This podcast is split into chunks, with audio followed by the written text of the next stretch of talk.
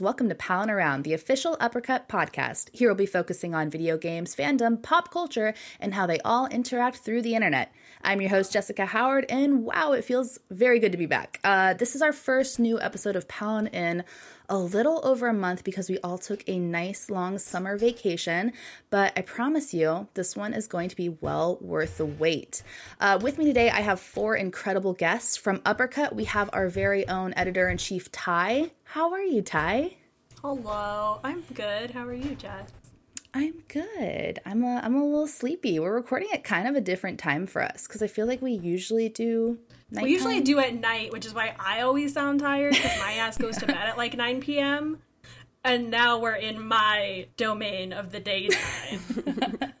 you are the captain now. yes. When are they not the captain though? Like, really though.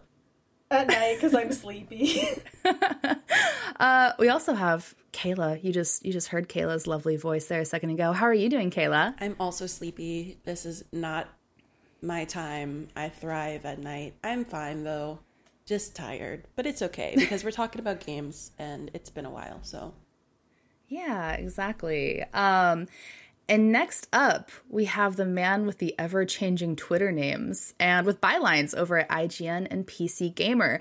Uh, he's also a senior editor over at Irrational Passions and is actually one of the first editors that I ever worked with. And he helped me become a much, much, much better writer. Um, Jarrett Green, how are you doing today? Hi. Hi. oh, I'm great. The, the best part of having a, a Twitter name that changes to problematic things every once in a while is that happens right after I get an IGN review, and a lot of people are mm. retweeting mm. me, and they're like, "Who's this man? Oh, he's blackface Mike Lindell. Oh no, maybe I shouldn't follow him." I I love it though, because like I'll see it, and I'm just, like every time I'm just like Jesus Christ. I do Good. it Keep... specifically to troll George. George uh, George Cruz Alvarez, once a member of Rational Passions, now over there at um, Pop Agenda. Um, he very good at social media, very good at PR. Um, I do the exact opposite of what you should do for PR, just so he can text me and be like, "Why are you like this?" I love that. Oh, and I miss George. He's such a sweet, sweet man. Um, lastly, you might know her from uh, you know, the entirety of games media because she's literally everywhere and killing it everywhere. Uh, she runs her own Patreon and blog, which you can find at pennedpixels.com. She is a Twitch streamer, a frequent collaborator with the folks over at MinMax, and is also a co host at Kinda Funny. Uh, Janet Garcia, how are you? I'm good. I don't think I have a like a peak time of the day. I think I just have waves where I get a lot of energy. So hopefully this is one of them. Ooh, okay. I like that uh, keep us on our toes a little bit, just like Jarrett's uh, ever changing names. Exactly. Perfect. So today uh, we're going to be talking about game of the year, kind of uh, game of the mid year. Um, I don't know. We're not doing like this whole vote bracket thing because because that sucks. It's, it, it sucks. It sucks to do. Y'all all heard the fucking time we tried to do game of the decade, and we did it, but at what cost? um, True. It sucks. So we're doing con- conveyor belt sushi of games. Oh, I like that. Conveyor belt sushi of games is good. That's actually that's the name of what this is. It's not mid-year game of the year. It's conveyor belt sushi games. Yeah. Uh, just confuse everybody. Terrible for SEO. Let's do it. Fuck SEO. Um, it's not like we use it anyway. true. Kind of. We kind of just hope that we stumble into to people liking something that we do. Yeah, we just that's our uh, just kind of dab through it. It's fine. I just want to like preface before we head into all this that I noticed there are two games on this like full list that um the company that I'm interning for have worked with for PR. So I just want to like preface that uh, I have not played or well I will not be talking whatsoever about them um just for transparency's sake and I didn't actually work on these games but just for you know transparency. I'm gonna just throw that in there. Um, that I will be completely silent when y'all are talking about them. So, this being a conveyor belt sushi of games, the way that we're going to do this, the way that seemed, I don't know, most logical to me, um, we'll see how logical it actually is once we start doing it, is we're just going to kind of go through the big releases chronologically. Um, and and I don't know, like just touch on them, say like, oh yeah, I played that. This is what I thought. Um, and have have little tiny conversations about everything. Um, there's a few games that like for instance, I'm, I'm looking at our little list over here, right? And it looks like none of us played Persona 5 Strikers. So we might like mention it and be like, ah, that came out, but we're just kind of breeze past it um, because as of right now, we don't have anything to say about them. So January was a little bit of a drier month. The two big games that I have on here are Hitman 3 and The Medium. And I didn't play either of those, so I'm going to throw it to uh, Janet and Jarrett for Hitman 3 because it looks like y'all both played it.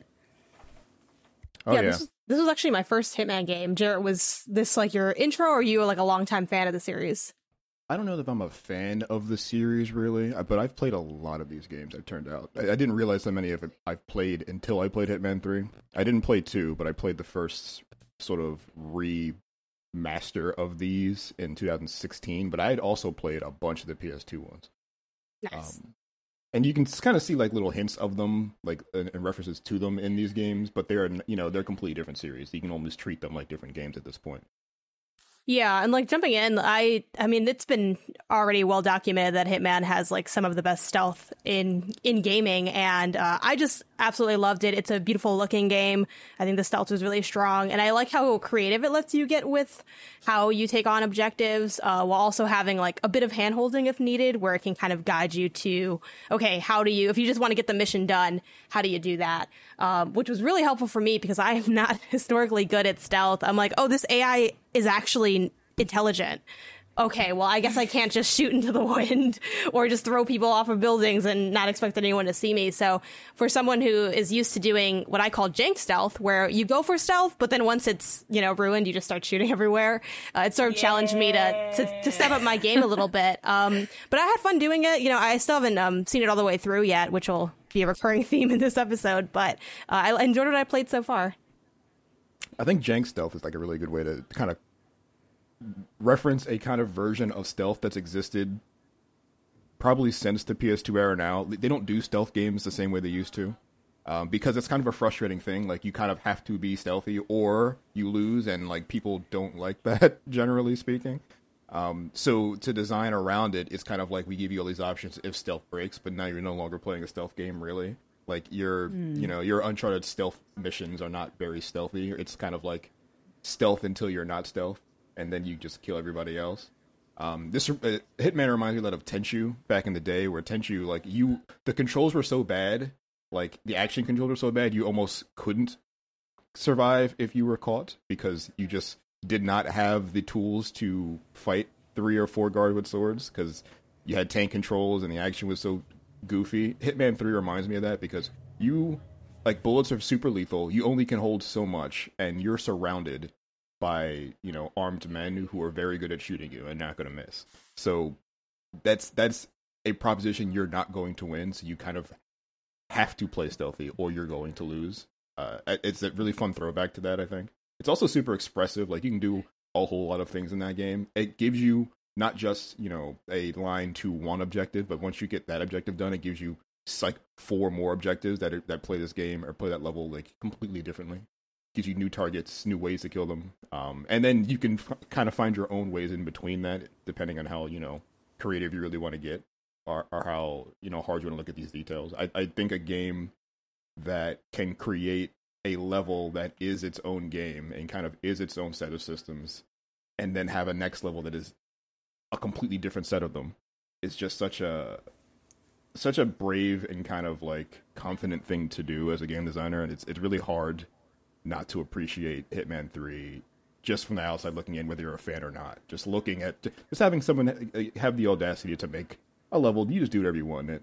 Um, and almost everything you do will have some sort of feedback that'll that'll be a reward for doing it. That's just a, a super impressive thing and a great way to start a year in my opinion. yeah it's still like in my top 10 probably just because it's really good and I, I, think it definitely has to be appreciated uh, i also just quickly want to shout out to what um, the speedrunning community has done with this game like seeing um, a really skilled player take on missions versus like myself take on missions. It's just so interesting again with the the you know mentioned not being able to pull off without stealth, and yet there are players who can like okay, I'm gonna headshot from like down on the first floor to the balcony, and then you know flank on this side, and then just loop around, take this shortcut. So it's been really cool seeing how much that creativity is fostered both in the design but also in the community stepping up and you know we've seen that with the support they've done for the game as well like collaborating with you know like MinMax and Kinda Funny and, and other like you know fans or companies and things uh, and just getting creative with it so yeah definitely a fun one to check out even if you have never played a hitman game before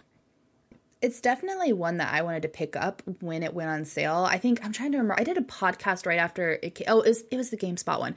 Um, I did the podcast and they were talking about how like there's this mode where you can basically like shuffle objectives or something like that. You mm. you go back and through and it kind of like randomizes it to where you have a different experience, like maybe a different target or like a different objective or different way that you need to go about it. And like that sounds like such a smart way to add longevity to a game.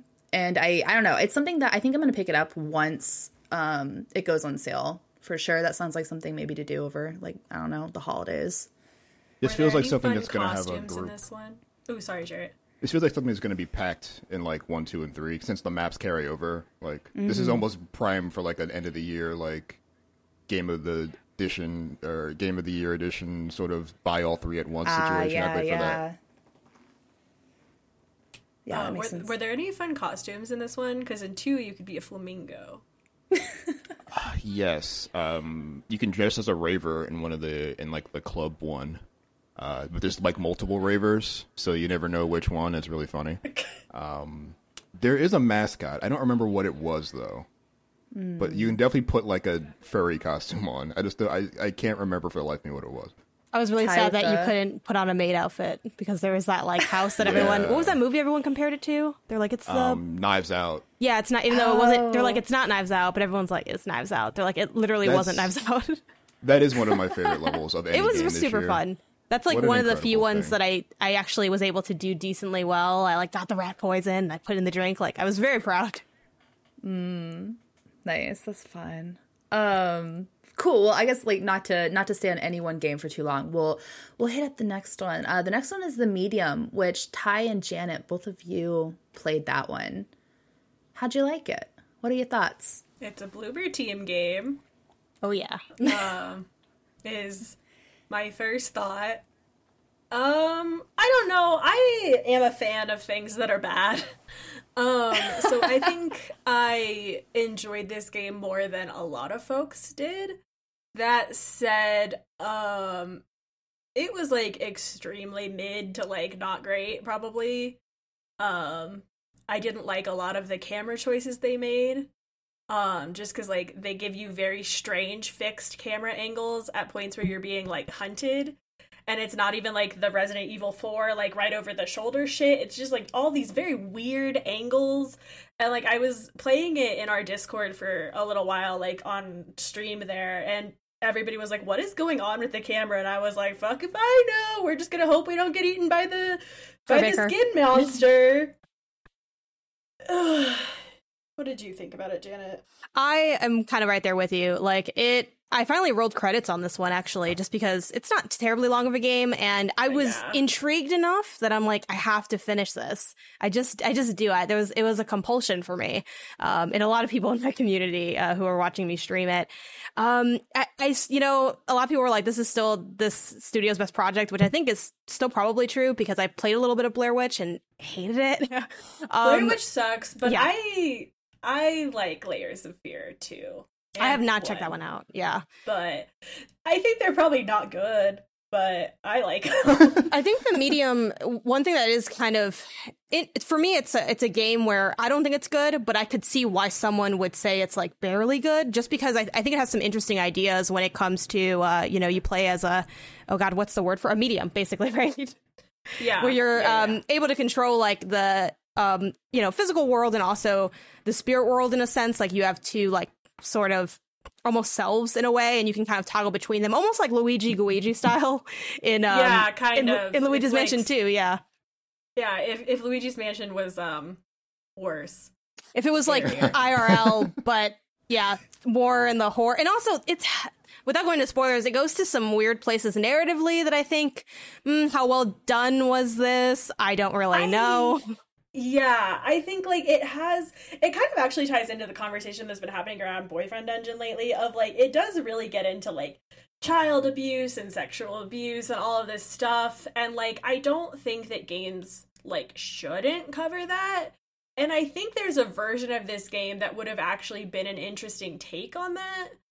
Yeah, I think but it's then, a little heavy-handed or heavy yeah, tentacled. Well, well, it's not even. Oh God, but it's not even that. But like the the story, like the main like familial story, I think is what should have been the focus, and instead it's like and then there was like a Soviet spy, and it's or like or no, an anti. It's like an anti-communist hunter man.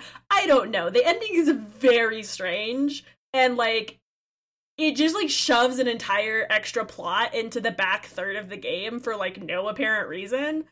Um, and so then by the time you get to the end, it's just like, well, pretty bleak. Yeah. Bye. I, I, think like the bullet point pros of this game is that mechanically it's doing some interesting things with the two different worlds you control. Uh, and I do enjoy like exploring spooky areas and picking up notes and things. Like I find that appealing yeah. in games. Um, and I think I think it looked, it looked, pretty good. Like not like amazing, but I thought it looked decent. Um, you know, and um, for the cons. I would say, uh, yeah, the the plot was very layered in weird ways. Um, there, this, there are stealth areas in this that are just horrible to play. Uh, suck. I can't stand Troy Baker yelling "in me" over and over again. It was just, it was like, yeah, vaguely sexual in, in which you know horror and sex are always like closely tied together but like that kind of stuff was weird where it's like i want to wear your skin type horror yeah, but like it's like and that's like the point of the character but like it does get it uh, listen kind of like troy a bad baker, haunted house a little bit you know? listening to troy baker do the Maw's voice is already like a homophobic experience but then for him to like be screaming like oh did your daddy touch you? Like no. Like it's too much. It's too much and I didn't this like sounds it. like far too much. But it's but I I will say since it's in that like bad to I can see why some people would say it's good, but I wouldn't say it's good. Um, it's been mm. sort of the line that like me and my community have used for like whenever I play a game, they're like, "Oh, if I'm not that hot on it, they're like, is it better than the medium?" And I'm like, and then when I have to, and it, it just puts it in an interesting space, you know, not to shade the game too much because, like I said, I think I have some good ideas, but yeah, it, it kind of hits that line for me. Uh, I don't regret playing it. I mean, I did have to play it because I got commissioned to write about it. Um, so I didn't really have a choice. But I don't regret it. It was interesting. Yeah. Same. Yeah, that was that was when it seemed like I had like a lot of like sensitive subject matter. So I was like, mm, I don't know.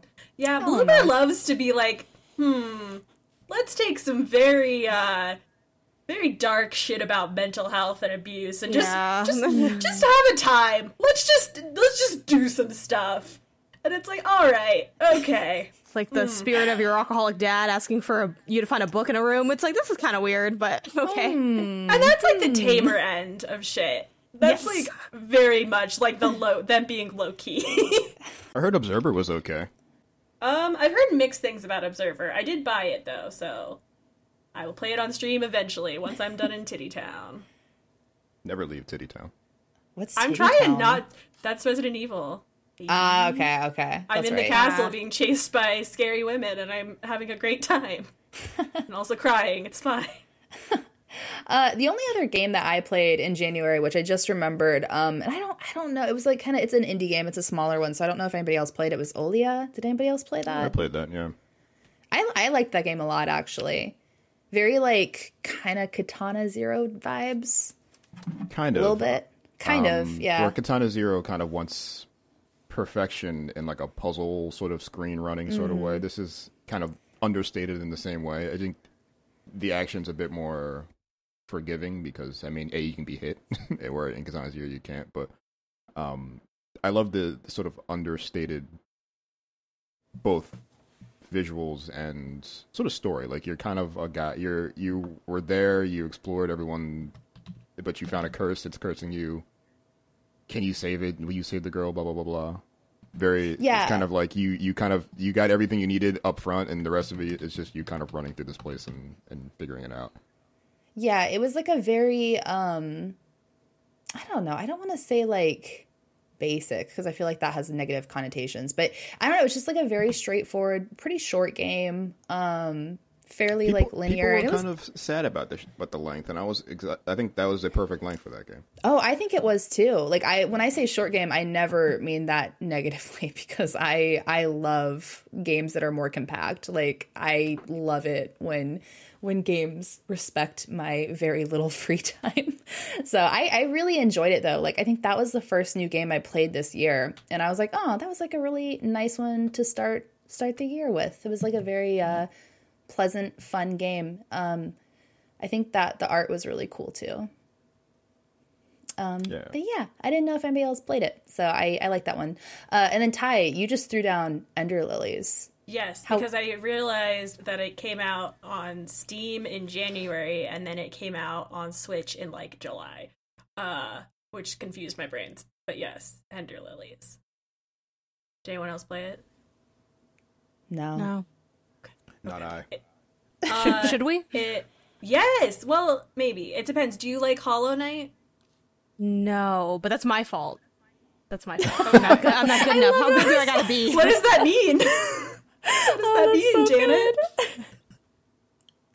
No, I know exactly. Like I, I only spent like ten. It was like the classic. I only spent like ten minutes with it. Like I got to like a boss, and I'm like, he wants me to do a lot, and I'm like, mm, maybe some other day. Um, well, so okay, Ender Lilies, and I don't want this to sound like negative or like this is a, a criticism of it because it's super not. Ender Lilies is kind of like baby's first Hollow Knight. Okay. In a way that I really enjoy. Um, it has that same kind of like monochromatic palette with like, you know, the little areas that glow and shit. Um, but basically you play as this like little girl who wakes up in a like kind of decrepit temple um and the spirit of this swordsman has been waiting for you and is basically like yeah so uh there's this rain that comes down and poisons everybody and turns them into like abomination monster things uh we gotta try to survive and like figure this out uh you can use my sword though so basically like you can summon him to fight and he like literally appears out of your body and like swings his sword um and so you have the power to like cleanse other spirits that you find along the way. So you add a bunch of different ones that do different things to your inventory and then you can like switch out like your build basically. Um and then it's Hollow Knight style and it's like that, you know, 2D side scrolling platforming kind of shit. Um and it's like Metroidvania e to a degree. Uh, but it's cool. It's really pretty. Um and I like that it's not super hard or like super confusing as far as um where you're going it has like a map that you kind of get more uh it has like more obvious information on it. Um yeah i think it slaps cool i'll have to check it out. Yeah it's on switch yeah. and i think hold on i pulled it up because i wanted to double check the date. Oh it's on like fucking everything so. Hell yeah. Everything but like ios. Wah wah. Wah wah yeah, I think that takes us through January, right? Like I can't think of any other. It was kind of like I said, it was kind of a little bit of a drier month, which is not a bad thing. Um, there are so many games. it's nice when you know you don't have to worry about like 15 coming out in the span of two months and being overwhelmed. Um, like the February, last two months. Yeah, right. uh, February was had a little bit more going on though. Um, I think Super Mario 3D World and Bowser's Fury was the first like kind of big one to to come out that month and I played that game and I really loved it. Um, both 3D World and Bowser's Fury.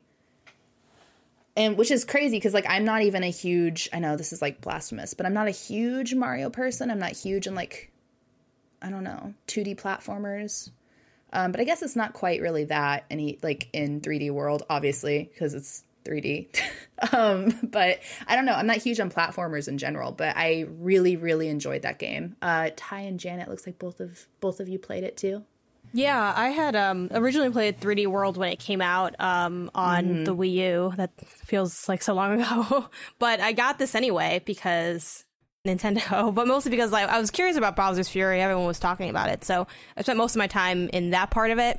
Uh, I enjoyed it. I wasn't as like enamored as other people, where people were like, "This is what I want the next Mario game to be." Like, I I'd be open to that, but it didn't it didn't strike me necessarily that way. Um, I did like having mm-hmm. a, a, sort of hub world. I think my biggest gripe is that because there's sort of these events that occur where Bowser's like throwing a bunch of stuff down at you, and you have to like kind of cleanse these bells and things. I'm like, I kind of just want the freedom to explore without the stress of needing to deal with this every few moments. Um, so that's probably my biggest gripe about it. And it has co-op in Bowser's Fury, but the co-op in Bowser's Fury sucks because it's the kind of co-op where the second player can basically do almost nothing. Yes. It's kind of just like and I know people are going to say, well, it's for a parent with their child or something, but uh, I don't think that's. I mean, it, the co-op's not good unless you're willing to just be sort of a, a passive bystander that's sort of knocking out enemies, um, which was kind of a bummer because in 3D World, the co op was like incredible and i had so much fun um, mm-hmm. playing through that with my brother and uh, he's since gone on to replay it and we're working on um, maybe doing like that the hellscape that is um, what's it called victory Rainbow Road or something. Uh-huh. The secret area, that, like that final, yeah, that final area that's like all celestial. Themed. Yeah, the Gauntlet. Like we're gonna try to do that at mm-hmm. some point, but uh, we'll see how that goes. Uh, yeah, such a good game. Uh, Plessie's also in this game. Love Plessie. Awesome. Plessie's Big dumb so dinosaur. Cute. Super cute. Yes. yes. Those levels are so fun too. I, I mean, I'm a sucker for like any sort of like I don't know. I guess like ra- racing. I don't know. Like like what would you call that? Like I don't know. It's like racing without cars. yeah, like I always think of like Crash Bandicoot Warped and like the tiger levels. Like that's what I think of, where you just like yeah. hop on an animal and just have like a fun little break from you know regular platforming. Uh, Plessie is very fun, um, but I completely agree with everything you said about Bowser's Fury. I think that how often like Bowser went off was was kind of a lot, and I was lucky enough to be like the person who was in control playing Bowser's Fury because my husband was like, "Oh no, you don't like you don't get a chance to like sit down and play games," which is like ironic because like I write about them a lot. He's like, "So I want you to kind of like enjoy this and, and I'll be the little like baby Bowser." And I was like, "Okay, sounds great." And like if I had been uh, Bowser Jr., though, I would have been kind of bummed because you really don't get to do anything. You're just kind of hovering. Um, you can hit people it's it's not like anything super engaging. It really is. For, it's best for like parents and children if you're playing together. Um, but that's still I don't know. It, it'd be nice if you could do a little bit more. Um, so I agree with everything you said, Janet. Um, the next game that came out, I don't know. I have this on my list. I don't know if this is if I'm really hitting it chronologically. Um, this is just this is just how it's formatted on here. Uh, is Persona Five Strikers, which it doesn't look like anybody played. I watched a bit of it. Um, it adds to the Persona Five story in a way that I didn't think it was going to, based on like the type of game that it is. I wasn't necessarily expecting it to. Um, I don't know. I guess like be narratively heavy. Um, but it looks like it did, and I've heard a lot of good things about it. Uh, did any of y'all like uh, try it? Because I, th- I thought, am I crazy, Kayla? I thought that you did play like a teeny bit of it, or no, maybe that was Monty. Yeah, Monty and Andrew are the ones who tried it. Okay. Yeah. I thought about it, and Andrew was like, "You're not gonna like it," and I said, "Okay," and I bought Persona Five Royal instead. yeah. Which that's, I have valid. a complicated relationship with that game. Yeah, I still need to finish it. Yeah. I, I, like Persona 5 too. Also a complicated relationship with it, but I do love that game. Uh, the next game was Bravely Default 2, which I started and put like a couple hours into it, but um, did not progress much further after that. I really liked it from what I played though. The art's beautiful. Um, it looks like Janet and Jarrett, you guys both played that one. How'd you like it? I didn't play a lot of it. I know I'm thinking about it. I think I'm in chapter two. I haven't played it since February, so I'm trying to remember like where I even was. I'm also um, like not that far in, but I I have a uh, more to say oh. on it. Oh. Um, what was your I guess initial read on it though, having you know dipped in for a few hours? I had played the original Bravely Default. I didn't play Bravely Second, but you know I kind of went in knowing that this was a game attempting to be, you know, an old school JRPG experience, and it's definitely that. I just I don't think I took it as I was hoping it was not going to be as literal as it actually is. It's kind of like if you played a Super Nintendo JRPG, it's one of those uh, with all of the strengths and weaknesses of that. Um, I think in February I realized I just didn't really have the spare 60 hours to finish this, so I just didn't continue. I'm not sure whether I'm going to find that spare 60 hours or not. Um, yeah. But I did enjoy, you know, the 10 or 15 I did put in.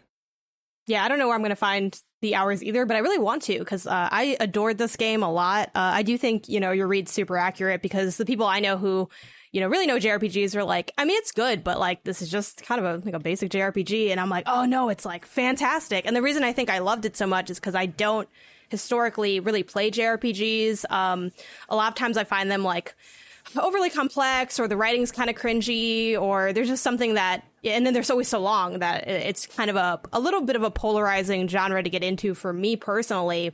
Um, but I really love this. I think because it was so straightforward, I'm like, okay, I've played like, you know, I've played Final Fantasy VII Remake, I've played Pokemon games. Like it kind of has a lot of like those basic tenets. Um, I love the the simplicity of like the Brave and default system where, you know, if you're uh, doing Brave, you can string four actions in one turn, but that costs you BP. And then if you default, you're banking your action in exchange for BP. So you kind of have like this push and pull within um, the combat itself. You know, again, the art is very charming. It kind of looks like you're playing with like in-game versions of like those little Nendoroid figures, which are like the slightly bougier pops.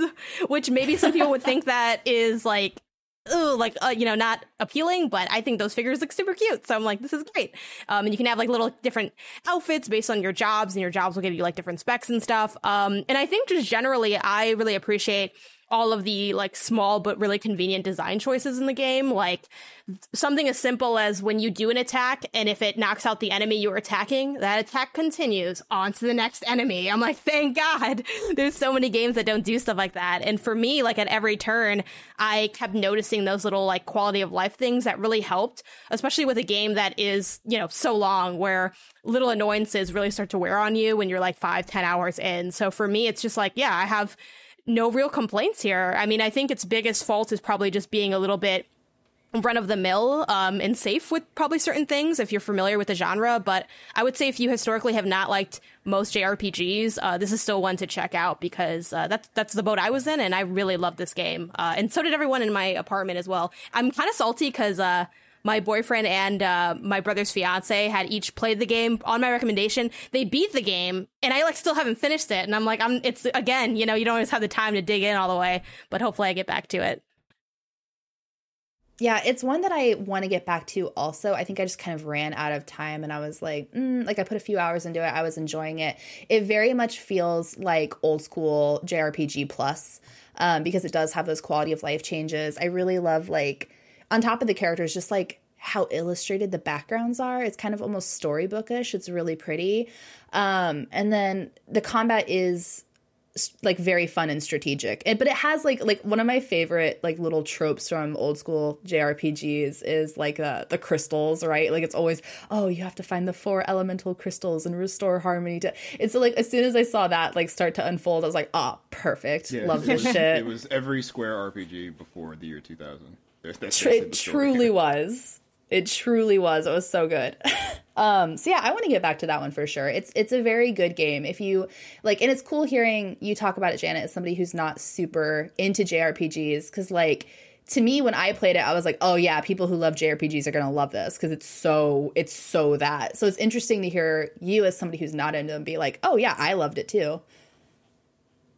But yeah, um, I think the next one then is Little Nightmares 2, which Janet looks like you played that one. What were your thoughts? Yeah, I can, you know, just go touch on this one quickly. Um, Little Nightmares 2, it's just more Little Nightmares. If you played the first one, uh, it functions pretty similarly, but you do have a companion character with you, and you can hold hands with that character so already, you know, game of the year. but yeah, exactly. Um, but but in all honesty, um, I I just think it really improved on what the first one did. It also allows for like more areas uh, without giving like I guess the story away, even though the story is always super vague. And they're like, see, it's it's good because you don't know what we're talking about. And I'm like, is it? I don't know, but that's you know always up for debate. But I, I like the diversity in the areas versus the first one. You were kind of like isolated in one space. Um, this one definitely at a quick glance, it has sort of the um, in a way like the level and world structure of like something like inside where you're sort of going through these different areas in this overarching like experience. Um, but yeah, mm. it's really good. It has a lot of um, fantastic enemy design too, which the first game also had. But uh, even if you just look at like the, a trailer or like you know the PR like screenshots from this, they have like really horrific monsters and they do great sound design in this game too which i think you know sound design is huge for any um thing that's vague even even remotely horror. So um if you're if you're into like puzzle games essentially or like and, and open to a little bit of like spookiness because it's not exactly like intense horror but it is a little scary at times uh this is definitely one to pick up if you're into like I guess it'd be puzzle platformer technically because you can jump, but you're not exactly going to be doing like precise, intense movement. Uh, it's a little bit more adventure than that. But I really enjoyed my time with it. You can also pick up little hats in the game and wear the hats, like put a little bag on your head or a bucket. Like it's just it's super cute, super cute and creepy. Yeah, it always kind of reminded me of like storybook limbo, kind of I don't know yeah. those vibes. That's a great descriptor. That's it's it looks cute. I should try them out sometime. Um, it looks like March was a little bit uh, busier for all of us. We've got quite a few that almost all of us played. Um, so first, I will let I'm gonna let Ty take us away on this next one because I know Ty has very strong feelings, and I I have strong feelings about it being released on Switch here soon um, because I was waiting for it to come to Switch before I played it. Uh, we're gonna talk about Loop Hero. Loop Hero. Um, I don't really know how to describe Loop Hero. It's a very weird game. Um, you play as the titular hero, and you do in fact walk in a loop uh around. It's like a little like cobblestone path in the middle of like the fucking void. Like everything is just black around it. Um, and so your character just kind of walks, and as you defeat uh enemies, uh, it's all like on auto like the battles and the walking are all on auto. You don't have any um like control over that stuff. Um, but as you defeat enemies, you pick up different equipment that you can put on your character, and then you also get different like cards that you can put onto the world to make different things appear. Um, so you can have like, you know, a town and walking into the town will give you extra health um, or you can put down a spider grove and then like every you know either day or loop i don't remember what it is like a certain amount of spiders will spawn. Um, and you have to just like keep basically fucking with the fabric of the area around the loop until it triggers uh, a boss to show up essentially. Um, and there are four different bosses that you have to uh, beat the shit out of. So that's that's loop hero. Um it's fun. Uh, there's a lot of numbers and stats stuff that like I don't really understand about it, but I have a fun time just kind of booping around with it. What what number and stat stuff do you not understand? I don't there's like stuff within the um like so I'm in the Loop Hero Discord and the people in there are on another level. They're like feral of, for the game. Yes, they just like they know all of the like RNG spread. They like know exactly which tiles to put where. Like it is absolutely fucking bananas. Um so that's the stuff I don't really understand. yeah. I love I, I loved it. Some of them, like some of these heroes, like the Necromancer specifically, has some stats that are just like they just kind of say things and you don't really know what they mean. Like what's what is the summon quality? What's the skeleton's power? Like you don't know until you do it or until someone you get into a Discord or whatever or, or the Reddit and they just tell you what yeah. it means. Like when I was first playing it on stream, Glenn was like, "Ty, what are you doing?" because I was just like putting stuff places and I was like, I don't know, I'm just putting stuff places. and Glenn was like, no, like if you put the mountains next to each other, you get more health, and then it makes a big mountain, and you get like treasure, but also harpies come out of it. And then if you put the little meadow tiles next to like either rocks or like other resource tiles, then you also get more from them. And I was like, oh. And like there's a ton of shit like that and like different combinations of different tiles will just like do weird things so past a certain point like i've just been kind of messing around with like what happens when I do this? Um, and it's fun.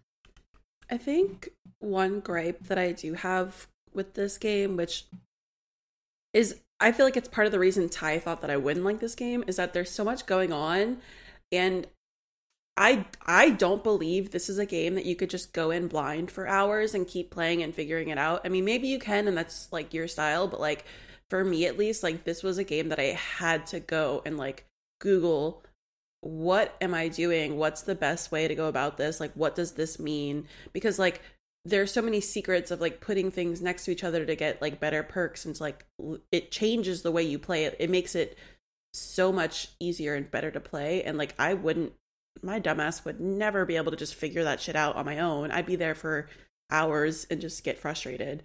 Um, but... Or you probably would, but it would it turned a what would be a thirty hour process into like a four hour process. yeah, exactly. Yeah. And that's kind of the fun thing about it though, is there's that like you know, when Andrew and I were like excitedly texting you about it, like that was fun and having Glenn like tell me stuff on stream was fun and even like reading all this wild shit in the Loop Hero Discord that I only understand like maybe half of. I'm like, this is neat. I like this. I like that it's like a community experience because the game itself is very lonely in a lot of ways. Yeah, it is interesting how like the communal sort of conversation that went on for like a good month of just like burning hot for like a month after this game launch was part of the game almost people mm, finding yeah. people finding the most efficient ways to like you know build these towers so that you're you have archer guys next to your base and then start building things around the base so that you know that when the boss launch, like spawns on your base you have the archers to help out um getting rivers like i think part of the part of the issue i have with the game is like you're playing a different game after you get certain things and if you don't know that those things are important, like you might be veering off into one direction because you just want to buy stuff because you think it's cool. But like in reality, if you get to like if you if you have like a critical path through a particular sort of tile early, then it's going to change the the next you know ten hours of your gameplay like way differently. You're going to have a better experience than not doing it doing it the hard way. You don't know that until you've probably done it the hard way. I feel like, uh, which is was kind of feels bad, but it's also you know you'll get there eventually, right? This is one of those games where everything is cumulative. You don't lose any progress necessarily. It's just a, a slow grind forward, but never backwards. And like, it's it's not to make it the Dark Souls of idle games, but in a way, failure is a lesson. Like when, but the, I guess the problem I had early on is like I would spend an entire time going through the loop, getting to the boss, and then failing hard and not knowing how the difficulty spiked so difficult. Like what happened yeah. between the minute I started and, and this right now, where I'm just getting annihilated.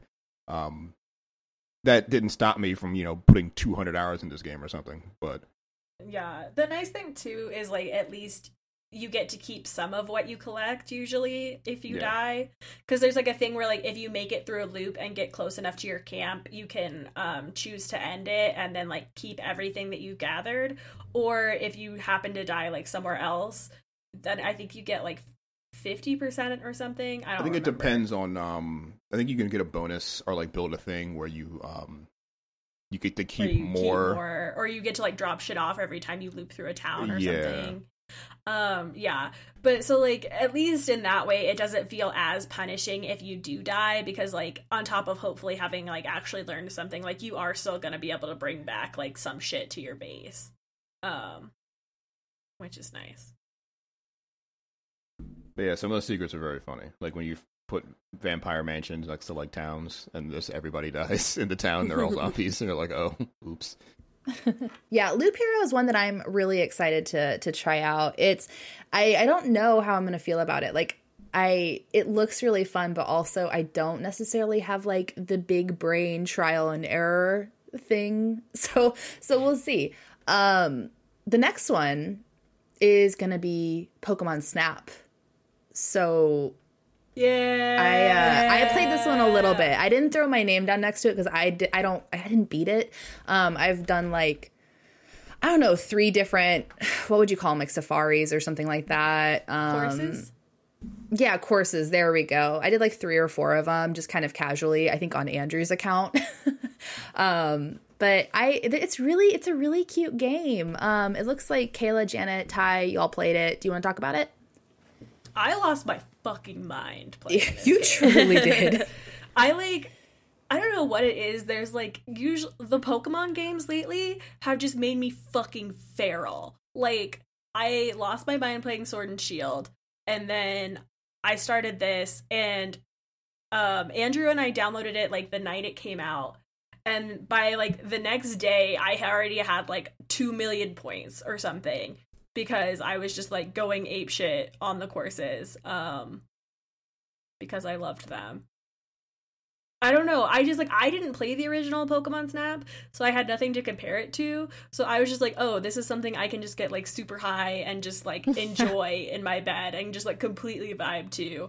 And then also still have like some of my gamer brain scratched in that like you know, you're getting a score or whatever and you're like trying to hunt down every Pokemon for your photo decks or whatever.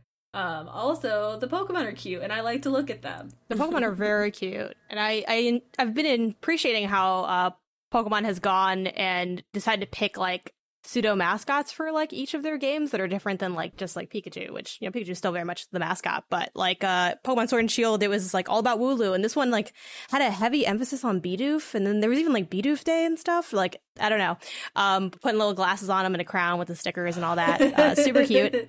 I think so. This game I had played the original as a kid uh, and like rebought it as an adult. And I'm like, such a cool like rail shooter. It isn't a shooter. Like, yeah.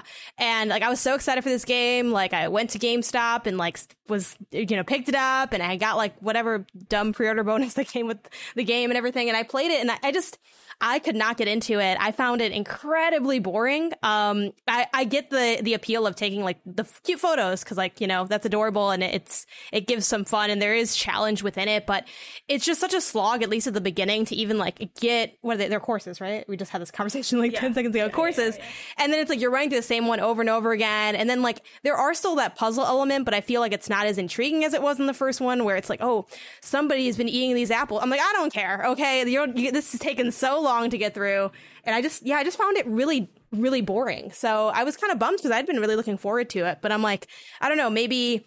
It, the game didn't do what I was expecting it to do. Maybe it was always like this, and I just liked it because I was like five. Like I don't know, but like it, it was a weird moment because I had been expecting to be like super into it, and it just didn't really uh, hit for me. And I, I feel like that was the divide in the community. You either were like, "This is great, cute Pokemon are awesome," or you were like, "Ah, it's kind of boring." And that that's kind of the two discourses that I think formed when this came out.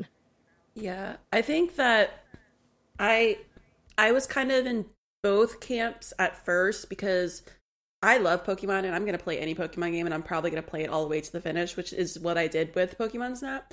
And it was very cute and it was fun, but I did feel it was really slow. Um I didn't like how repetitive it had to be, but at the same time I started to kind of like cuz I made sure that I got every single Pokemon in my in my bag in my like Pokedex or whatever. It, I don't think it's a Pokedex, whatever it was called. The Yeah. album, Photo like. I don't yeah, know. yeah, yeah. We know what you yeah, mean. yeah. um, I made sure to get all of them, and I think I started to appreciate it a little bit more, like the further I went in, um, because I there was just the the cool surprises of being able to like, you know, you get to this third level, and then you throw in the the like apple a few times, and then you see this new p- Pokemon come out and do something really cool, and you get a cool picture, and then I got sucked in because of the like repetitiveness of it i guess. Like i was annoyed by it at first but then i was like oh i have to keep do- i have to do this track like a hundred times because i'm missing things and i need to see all the different fun things that they're gonna do. And then yeah i don't know. I i i do agree that it's slow. Also i think i don't know how long it takes but you do get to a certain point where you could like speed up the the like coaster whatever it's called which i thank god because i think for the first half of the game you just have to go on like the slow pace and just having to do them over and over and over again is so taxing. But at the same time i am a pokemon completionist so i had to finish it.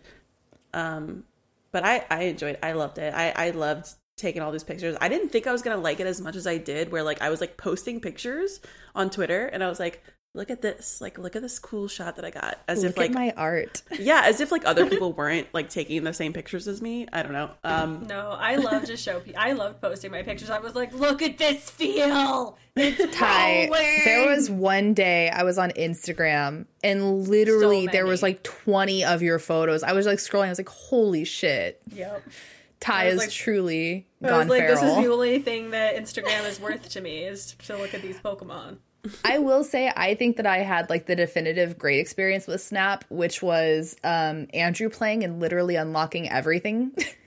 and and doing the whole thing and then uh the best night that i had with pokemon snap was after i'd had a few drinks and i like a couple friends had been playing mario kart and i just like walked back into the living room and i sat down i'm like I'm gonna play a couple Pokemon Snap courses. And I did that and it was fantastic. That was like prime Pokemon Snap time because I think that honestly, I probably would have been of the same mind as Janet and I probably would have found it kind of tedious and boring. But as like just a like sit down and play a course thing and do like two of them and walk away, uh, I really enjoyed it.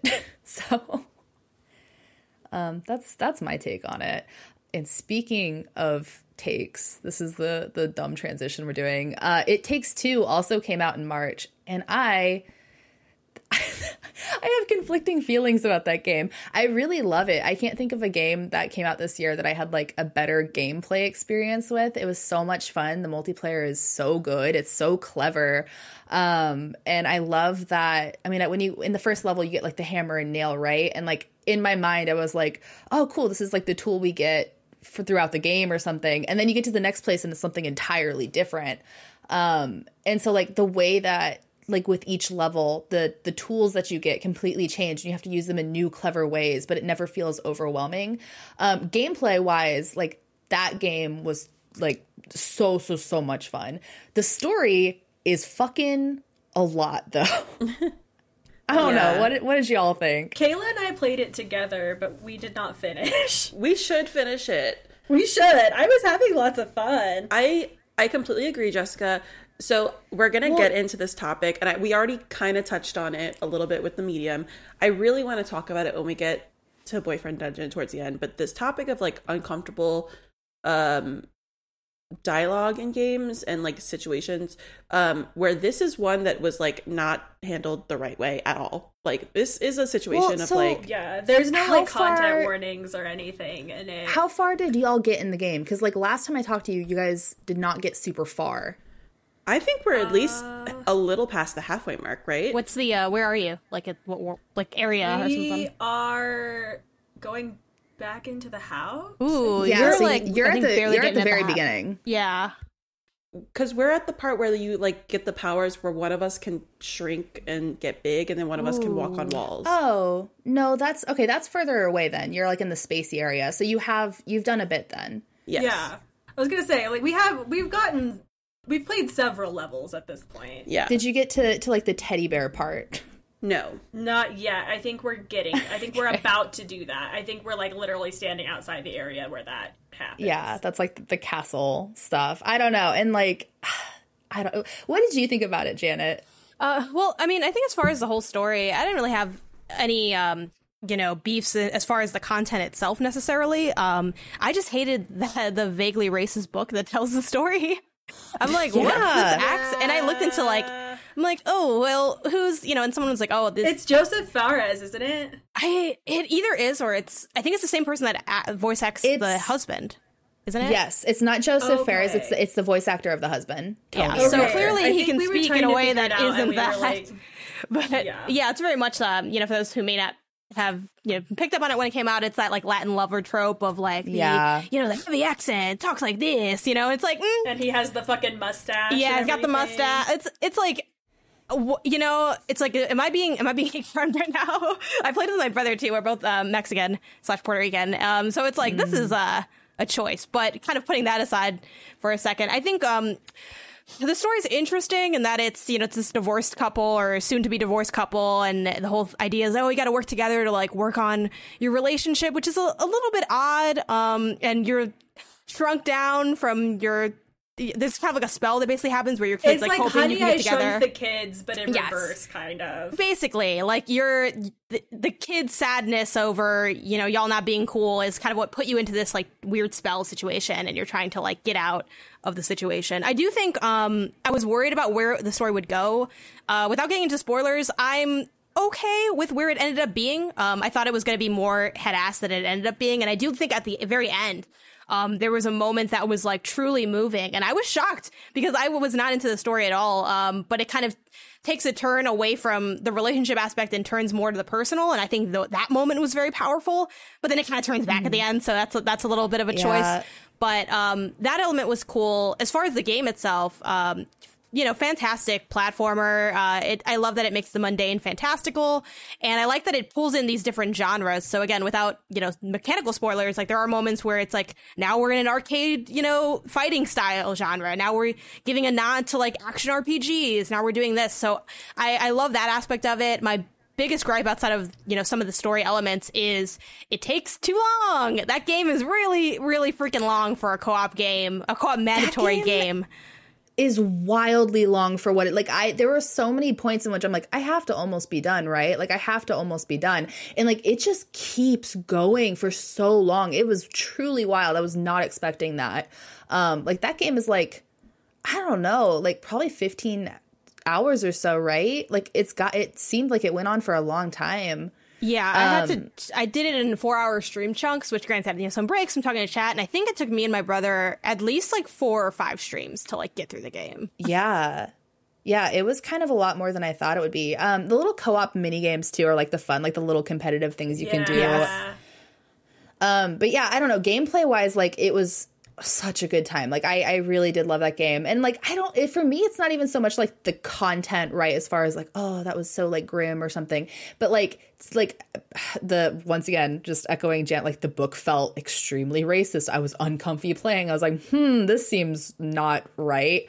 Uh and just kind of like there kept like being this push for well, if you have a marriage that's in trouble, just work it out. Yeah, And, that's like- what I wanted to say too. Is like I also don't dislike the content, but the book and like his whole thing of like constantly pushing them to like try to fix it. I was like, they this better not be the moral because I'm not gonna be having that. and like it is but it isn't like like janet said it kind of like pivots and goes to some more interesting places but then it, it feels like towards the end it kind of like turns back and it wants you to think like mm, i don't know maybe they will be together again because now they have a newfound respect and love for each other because they worked on their problems I feel it's like, the cliffhanger of it, which it's not a full cliffhanger, but it's left a little bit ambiguous. Like if you want to read it as one way you can, and if you want to read it the other way you can, which I think serves to satisfy both camps, but I think it's narratively cowardly to not take a stance on something that's so contentious. I think in in any community, Well, just like us being human beings. so clearly focused on talking about. Yes. like, Yeah. The game is like about that. Like, why are you not answering the question you're posing? yes. Yeah no i i completely agree with all of the feedback. Um kind of moving through march breezing through the rest of it. Um i played story of seasons pioneers of olive town. If you like harvest moon games you will like this game. It feels like a harvest moon game um with i don't know it's like harvest moon plus. Um so i don't know if if you're into that stuff the bachelors and bachelorettes are both adorable. Um, you can be gay in that game, which is like a huge step for the Harvest Moon series. Um, and I don't know, I had a really good time with it. I put a lot of hours into it and and enjoyed all of it. Um, it looks like you played some Monster Hunter Rise. What'd you think of that one? Um, it was a very deep game about uh, relationships and uh, just trying to make it in a hard, harsh environment. Um, Yeah. it was not any of those. It was Monster Hunter. Uh, if you ever played a single Monster Hunter, you know a little bit about these. Um, there are clearly differences. Rise is made for a smaller console that's supposed to be sort of more portable, so they kind of adapted the way you get into quests and kind of like the quality of life stuff to make that feel a little better. Um, I think if Monster Hunter as a series has done anything, you know, admirable, is that like every game, every follow up feels better than the one before it. Someone is learning lessons between these releases and knows how to fix the things that were broken in the first one. uh, or the one the one prior. If you're you know into the end game and into like the kind of meta stuff, this one might disappoint you because the end game is not very you know not much uh, with their depth there. But uh, writing Palamutes is pretty cool.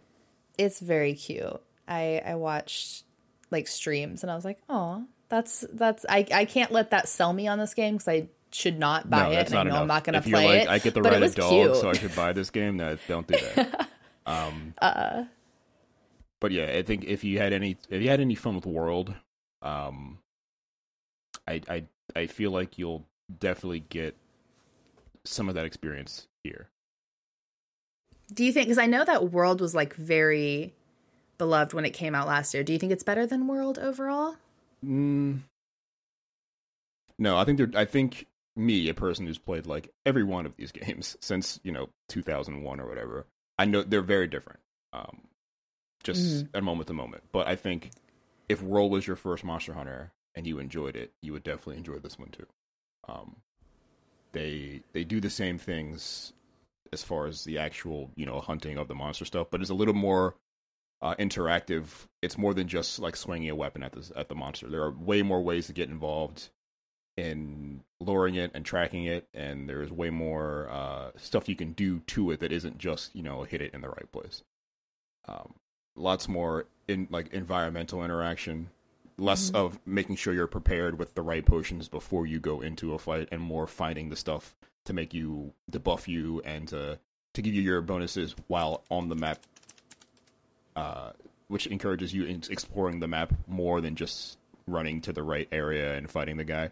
I think uh, the the actual hunting experience is a little different, and if you really didn't want to get into like a lot of the prep work that World delivered, uh, sort of asked of you, especially at the at the uh, later ends, you'll find you you have to do way fewer, uh, you know, looking up of recipes and and way less preparation on the way in here. You have to do a little bit more running around and grabbing stuff to be prepared while you're on the map, but um, I find that to be a more interesting thing to do for a person who isn't into just like making sure their farm is uh, top notch every at the end of every mission, making sure they are making potions. Like if that's if playing around in menus and spreadsheets isn't your thing, I think and and that was like a, a turn off for World. That is not the case in Rise. So knowing what you didn't like about World will determine what you like about Rise. I think. Mm, yeah, that's kind of a cool pivot. Um, right, you know, focusing on like I guess survival rather than preparation. That's mm. that's pretty cool. Um, and then last but not least, in March we had Maquette, which um, Janet, you played that. How'd you like it? Yeah, I really like this one. I think most people will or have forgotten about it, or maybe didn't really uh, have it on their radar to begin with. But it's a uh, really cool story-driven puzzle game. Uh, it's developed by Graceful Decay and published by Annapurna. So um, it's all about kind of looking at uh, this relationship. So a lot of relationship games in the early start of the year, but looking at this romantic relationship, and you're sort of getting this narration of how this relationship came to be while you're like solving these puzzles uh, and then kind of going through the progression of how that relationship goes. And sometimes there are also these cool little nods where the puzzle or the mechanic is sort of speaking to or echoing the narration. So something like things that used to be uh, simple were complicated, and then you're doing something that's you know simple but now complicated because maybe you're like really shrunk down the world or something. Uh, you're sort of uh, engaging with these different dioramas where there's like the the dioramas are kind of like nesting dolls so you're walking around a space where you can see like the whole world very small and outside is like that same world regular size um, and you're playing with perspective a lot as far as the mechanics so if you played superliminal or familiar with superliminal it kind of has that same idea uh, with a little bit like less craziness and goofiness to it because that game gets super hard in some of its puzzle solutions. Uh, this one's a little bit easier from a puzzle standpoint, but uh, if you're into puzzle games and or into narrative games, I think this is a very solid blend of the two that you should check out. Mm, Did it also cool. have like celebrity voice acting? Yeah, well? I think it had some star power to it. I don't remember offhand who the voice actors are. I think it had uh let's see, Bryce Dallas Howard and Seth Gabel, I think. Oh no, wait. Yeah, I think so. I'm like I literally just googled it now, so I'm looking at the names. Um Okay, yeah. but yeah, I think they had like definitely I think seasoned people doing the voice acting. No one that I like recognize from anything, but it's because I'm horrible with like names and and that kind of recognition. It's cool though seeing like I don't know these bigger voice act or not voice actors, but I guess like actors and actresses like come in and do more of these like indie artsy titles. Because I mean, like I know Open Roads um, that also has like some pretty big actors in it. Twelve minutes is like who it's like uh like stacked.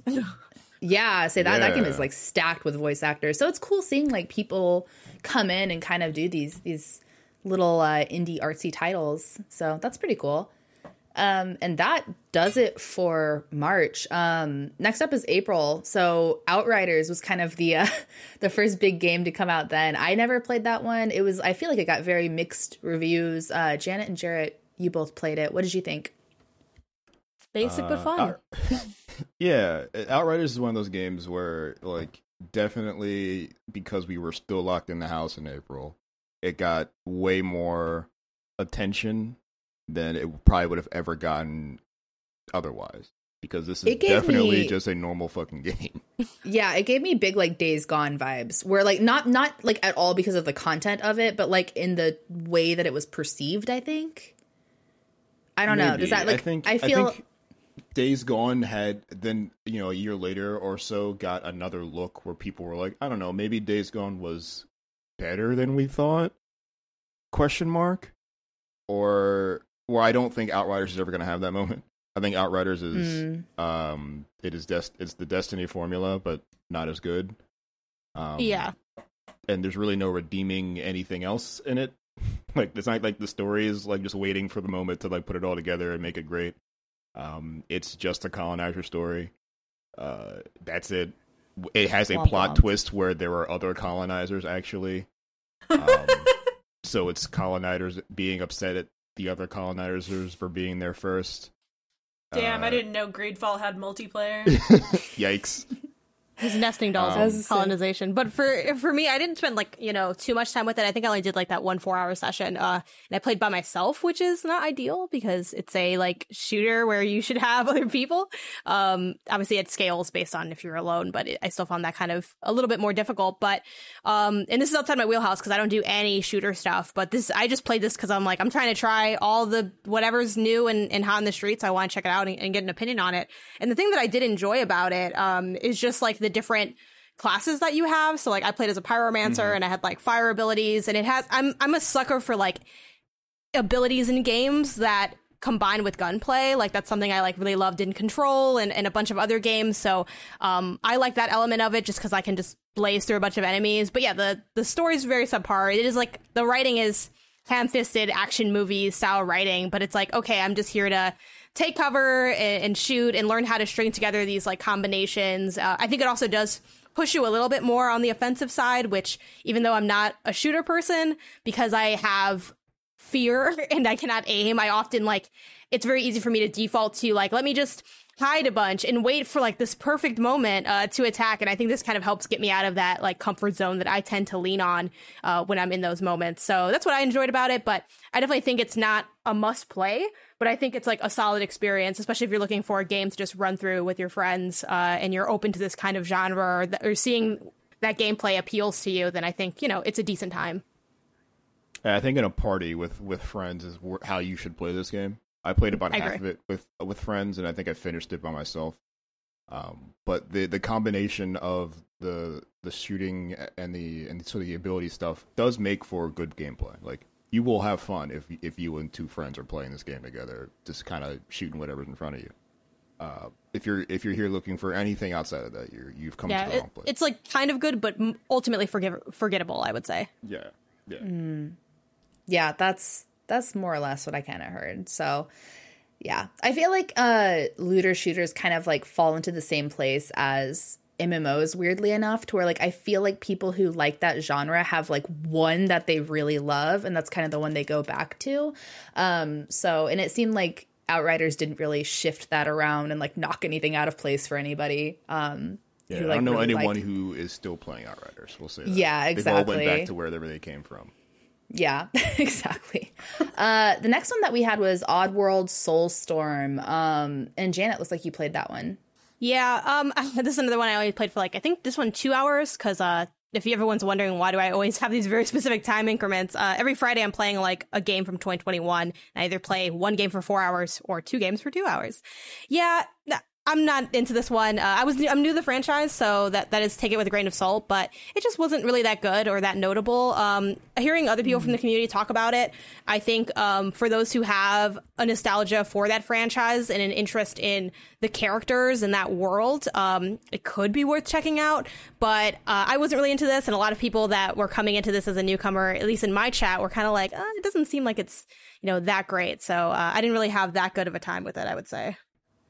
Yeah, I feel like Andrew had played the other ones, and um, I watched him play Soulstorm a little bit, and like, it wasn't anything that I was like, "Ooh, I should try this." It looked very like, nah. Um, is Soulstorm I'm also a new game? Is it a new? Is it a sequel or a, a remake of your of the first? I don't remember. I think it's a new game. New. That's that's okay. what I yeah. Um, but yeah, I uh, I watched that one play it. It didn't really seem like my cup of tea. I'm also like a baby about like the, the characters kind of freak me out. they're they're a little like and just like the movement of them oh, too. Oh, so I was like very scary. Yeah, they're very they scary. They all kind so of like, look like Gollum from the Lord of the Rings movies. Like, yeah. it's not good. Their mouths are sewn shut. There's also a really big gap in this game between like the cutscenes and then the gameplay. Like the cutscenes are like really yeah. pretty, and then the gameplay like looks very. um I think the thing is, it's like it's a very old school feel. So I think yeah. that's kind of a little bit dull in in 2021 uh, but for other people it might be like oh no this is just what i remembered it to be and i'm like yeah mm. but maybe maybe that was better left then than it, than it is picked up now so uh, speaking of things that well I was going to say aren't creepy, but I guess there's still ghosts in it. But for the most part, it is cozy. Uh, cozy Grove. Um, I think we okay. So everybody but Jarrett played a little bit of it. What did y'all think of Cozy Grove? I liked it. I didn't.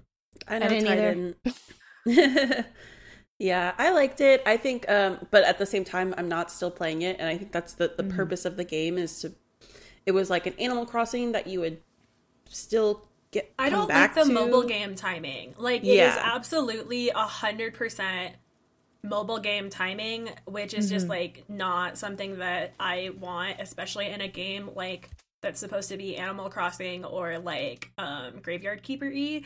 Like I want to be able to do shit yeah. in that world. Like, and I don't like being forced to like dip out and then have to come back on its schedule. Like, no, fuck that. Especially right. outside of the Switch release, you can't really do any like changing the clock on an Xbox is like a nightmare because you have to like mm-hmm. I think you can only do it through time zones. Like I was trying to look at how to time travel, which I know is like not the ethos of the game, but it's also like they give you so little I think to do because it is very like you know I guess to you know reel it back in um, with what this game is like you are um, at this sort of I don't know if you call it a campsite you're on an island and you're trying to like mm-hmm. do these tasks for these um, spirits to kind of help them like get resolution. Uh, anyone jump in if I'm not if I'm off base on that, but I think that's kind of the con- the conceit overall. Oh, no, yeah, you're spot on. And uh, over time, with like doing these different uh, tasks, like the island sort of changes shape, or new spirits appear, and like new um, kind of pillars of gameplay emerge. And I think that aspect's really cool. And the art design is gorgeous. And I like um, some little details they have in like you can have these little pets, and you can like feed them food that you cook. And I think that stuff's really cool. And I really really wanted to like this game, but I, I think um sorry, I believe it was like Ty who had mentioned um the like the timing of it. It really wants you to oh, we're about like just play for 30 minutes and like keep it chill and like you don't need to be spending I don't want you spending 8 hours on this game. I'm like, but I want to spend 8 hours on the game. And also I'm a game yeah, critic, also, so I'm going to play that way. And like that's how Yeah, also it's more of a chore for me to like be told yes. what my schedule with a game has to be than for me to get to decide that for Absolutely. Myself. I feel like it's it's when games I don't mind that ethos, but I think when it's too heavily weaved into the gameplay, it removes the player autonomy that's needed to really enjoy and dig into a game like that. So I think that's kind of my biggest gripe. Like it just took so long for and then also I think the tasks, like I just didn't enjoy doing them, which I'm trying to still parse this out as someone that's a little bit newer to Sims and I, I got into like Animal Crossing um you know, this was my first Animal Crossing game with New Horizons, but something about like what you had to do, it's like, oh, pick up, find, you know, three sticks it's... and then bring them back. And I'm like, I, I just, it's not, it didn't, it didn't do it for me. Um, well, yeah. it's annoying because some of the tasks are tied to the timing and yes. like the changing over of the day. Like you can have a task that's like, go find like I don't know like this like watch or whatever for one of the characters and it'll be you know by the x landmark and you're like okay cool. So you can go over and be in exactly the right fucking place but if the game doesn't want you to find it yet you can't yep. find it. And it's like why do i have this then? Like oh no one's selling eggs today. Well someone better sell these eggs because i'm trying to bake this cake. Yeah i'm trying to fucking turn in this quest. Let's go. Ugh. Sorry. It's a cute game it is a cute game. I I totally see what y'all are saying, and like I think, I I think for people like us and the way that we play games, I I see why like we wouldn't like it, right? But I think for the person who is the type of like mobile gamer or you know likes to do check-ins and stuff like that i think this is a really like i i did enjoy that aspect of the game like when i was reviewing it and when i was playing it i was at the beach so it was like kind of like it was it was a good moment for me to like wake up and then like go outside on the balcony and play my little tasks for the day and then put it away and come back to it the next day. But again, I'm not playing it anymore, so I'm not like reaping any other benefits of this game or like what like content has come out. Like I'm not even sure. I'm sure they did put out like new things and like I don't know because I'm not playing it anymore because it's lost like I it's lost its like mm, I, don't, I don't know it's the like way that I want to cachet. Yeah. yeah, yeah, for me. Um, but yeah, I think for for us gamers and like especially the like when we're like playing games all the time and we have to do it for like work and stuff. This is not a a game that we want to dig into because you know we we don't have time. We don't have time for that. Um, but I think for the average player and for people who really like those checking games, it's it's really fun. It was cute and yeah. I do like the evolution of um, of the gameplay within it, and I guess one thing that bummed me out about the slower pacing is it it took me longer to see like what there was to appreciate in the game, like because it was kind of slowly rolled out. But uh, yeah, that one's mm-hmm. definitely like a I've mm-hmm. definitely known people that have enjoyed Cozy Grove a lot. Yeah, I share Kayla's sentiments like basically exactly. We're like I enjoy, it's like it's a cute game, right? Like so I feel like you you gravitate towards liking it. Um it's very it has that cutesy cozy feel. Um but it is kind of limiting and frustrating and so like I I totally get all of that criticism. All very very valid. Uh next game on our list is Returnal, which I did not play that one. Um I was very close to caving and buying it once people started talking about it because I was like, "Ooh, that sounds maybe interesting," but also like it would maybe kick my ass. You um, like it? It's too hard. So? it's too hard for me. No. It's not even that it's too hard. It's just like kind of boring. Mm, okay. Like I just um, like don't. There's. I guess we're just getting into it. It's not. yeah. There is a narrative, and I know that, but like the way that it's structured, it's just like boring we have to do this. We have to stop doing this thing where we have like where Miyazaki made a narrative choice where he broke his narrative up into pieces, and you got it in pieces, and he created this like sort of extra extra game intercommunal sort of concept where we all got to put the story together in wikis and stuff, and then from then on, people just stopped writing stories linearly and just thought that if you break it up and you have to think about it, that means it's good. Stop doing no. that. Maybe it's not. Maybe just write no. a beginning, middle, and end, and it's fine. And let us experience it in the beginning, middle, and end, and it'll be fine. It'll be great if you do that. Returnal's biggest problem is it doesn't do that. And when you beat the game, you get to a point where you realize this game might be about what I thought it was, but I have to play this game again now throughout the like all the way through to get the other ending where I find out where maybe it wasn't exactly what I thought it was, but the story I got, what I'm what I'm what I'm reading now at the end of playing this game through from beginning to end twice, which were probably three hour runs both. But then, you know, 20 hours going back and forth, getting killed, and having to restart again, was that this is only slightly different than what I thought it was. And then you feel like an idiot for spending all that time doing it. Thank you for doing the work so that we don't have to. so braver than the troops. Thank you for your service. And listen, this is a game I like playing. I think, I think Returnal is it has a that Ratchet and Clank sort of running gun third person shooter thing that people actually do like. Um, because if Returnal good. had the fun guns that Ratchet and Clank has, right. I probably yeah. would like it significantly more. Yeah, the difference is you can't plant trees that will then turn other things into trees. Uh, in Returnal. yeah, or have like happening. little little mushrooms that throw energy balls at people. Like um, these are just normal ass guns, really. Um, but you know, I find I found its mood and its sort of a vibe to be something I'm more, you know, personally into than Ratchet, which I did play and also enjoyed.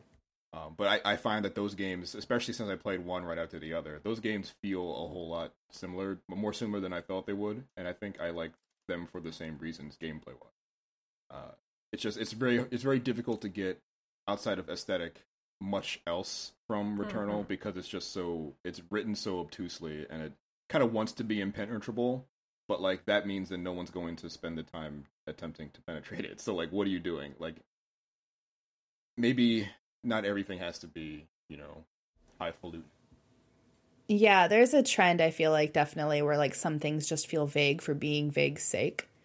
Um yeah, and I and I didn't play that game, but I could totally get the vibe of how that could be a thing. Well, and especially if you're gonna do the whole like Groundhog Day like time loop thing, like you have to have that be interesting off the bat. You know what I mean? Like so many things have done that. Like that's why Russian Doll was interesting.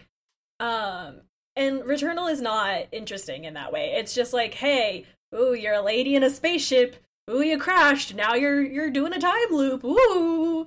And like that's the whole front of the game because you don't get very much more story until you do the first boss, which I have reached and then got absolutely fucking shithouse wrecked. Same, but um, I liked going in that one house. So I just feel like since it's a roguelike and it's a a difficult game and it's a difficult game that's a, that's mainly a shooter, I'm like I don't think I can get what it takes to see through yeah. this. Right. But and, I'd like to try again, getting, but we'll see. Getting the next narrative beat is like the only way to get that is to get to the next boss. And if this game was so difficult you couldn't get through the first one, you're not going to get the rest of the story. Um, the story, and th- I wouldn't say every boss is harder necessarily. I think, but especially the last boss is actually way easier than. By the time you get there, you're like you've done way worse. Uh, but it's it's I don't know. I think for a game that is hiding something from you in plain sight, right? It's telling it's trying to tease you through this because you want to know why this is a time loop. And then there's a point in the middle of this game where like you think maybe you broke the time loop, but nope, it's just a bigger loop than you thought.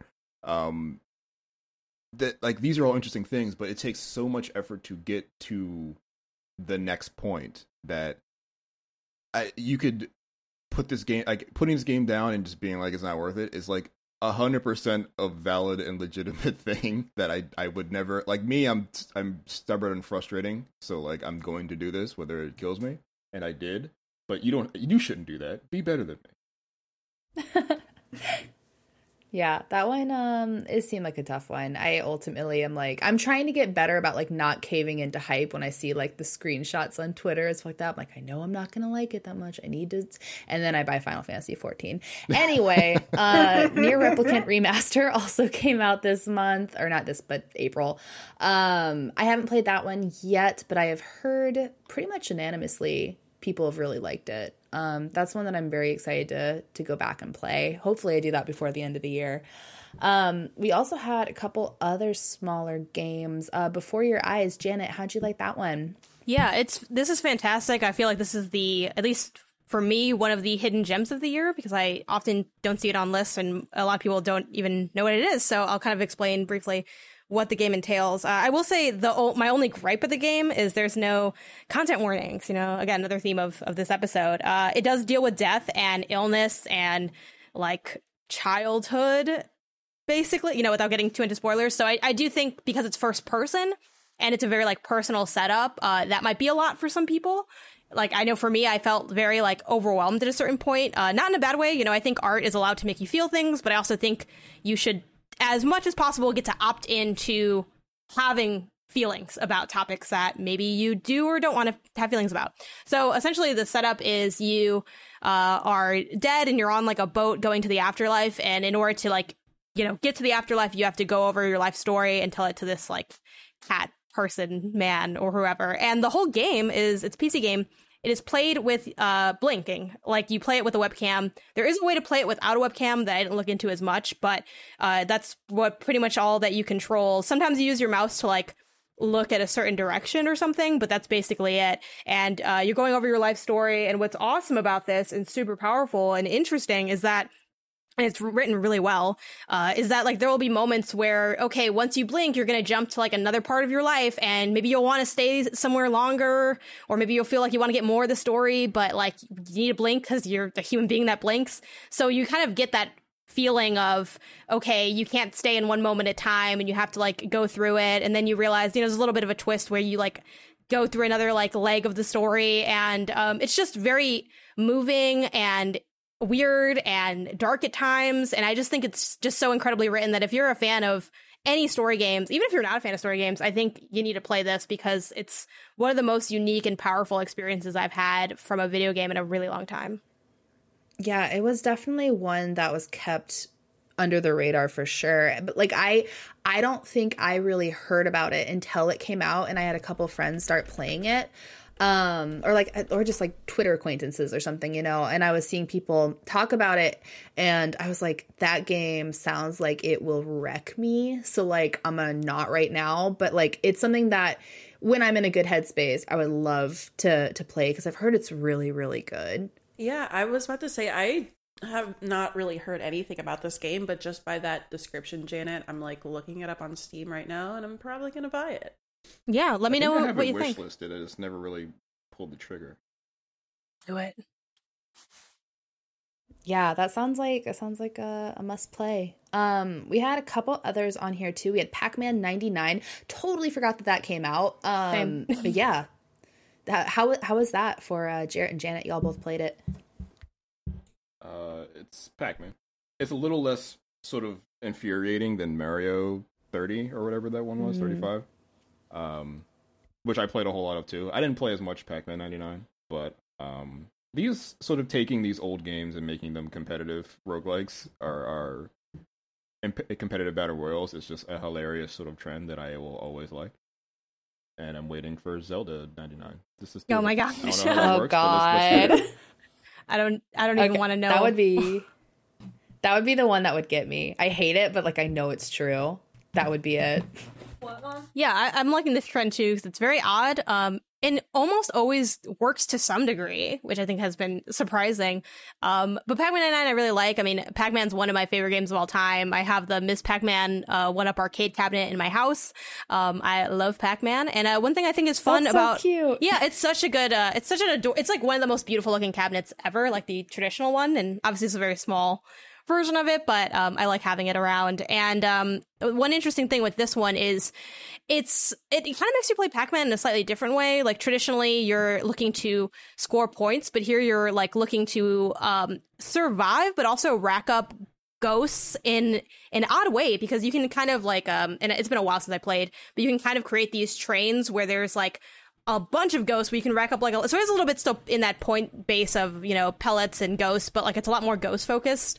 So I find myself getting into a lot more um, conflict in this game, which sounds kind of goofy because it's a freaking little arcade game where you run around and eat pellets, but um, it's a little bit more uh, combative, I think, than a traditional Pac-Man is, where you're being a little bit more calm and strategic. But here, it's like, okay, I'm I'm working to survive, but also like rack up these attacks and kind of uh, get one over on people I'm playing with. And I think it's the only of the 99 games that I have gotten first place. So I was like, boom, ultimate Pac-Man player.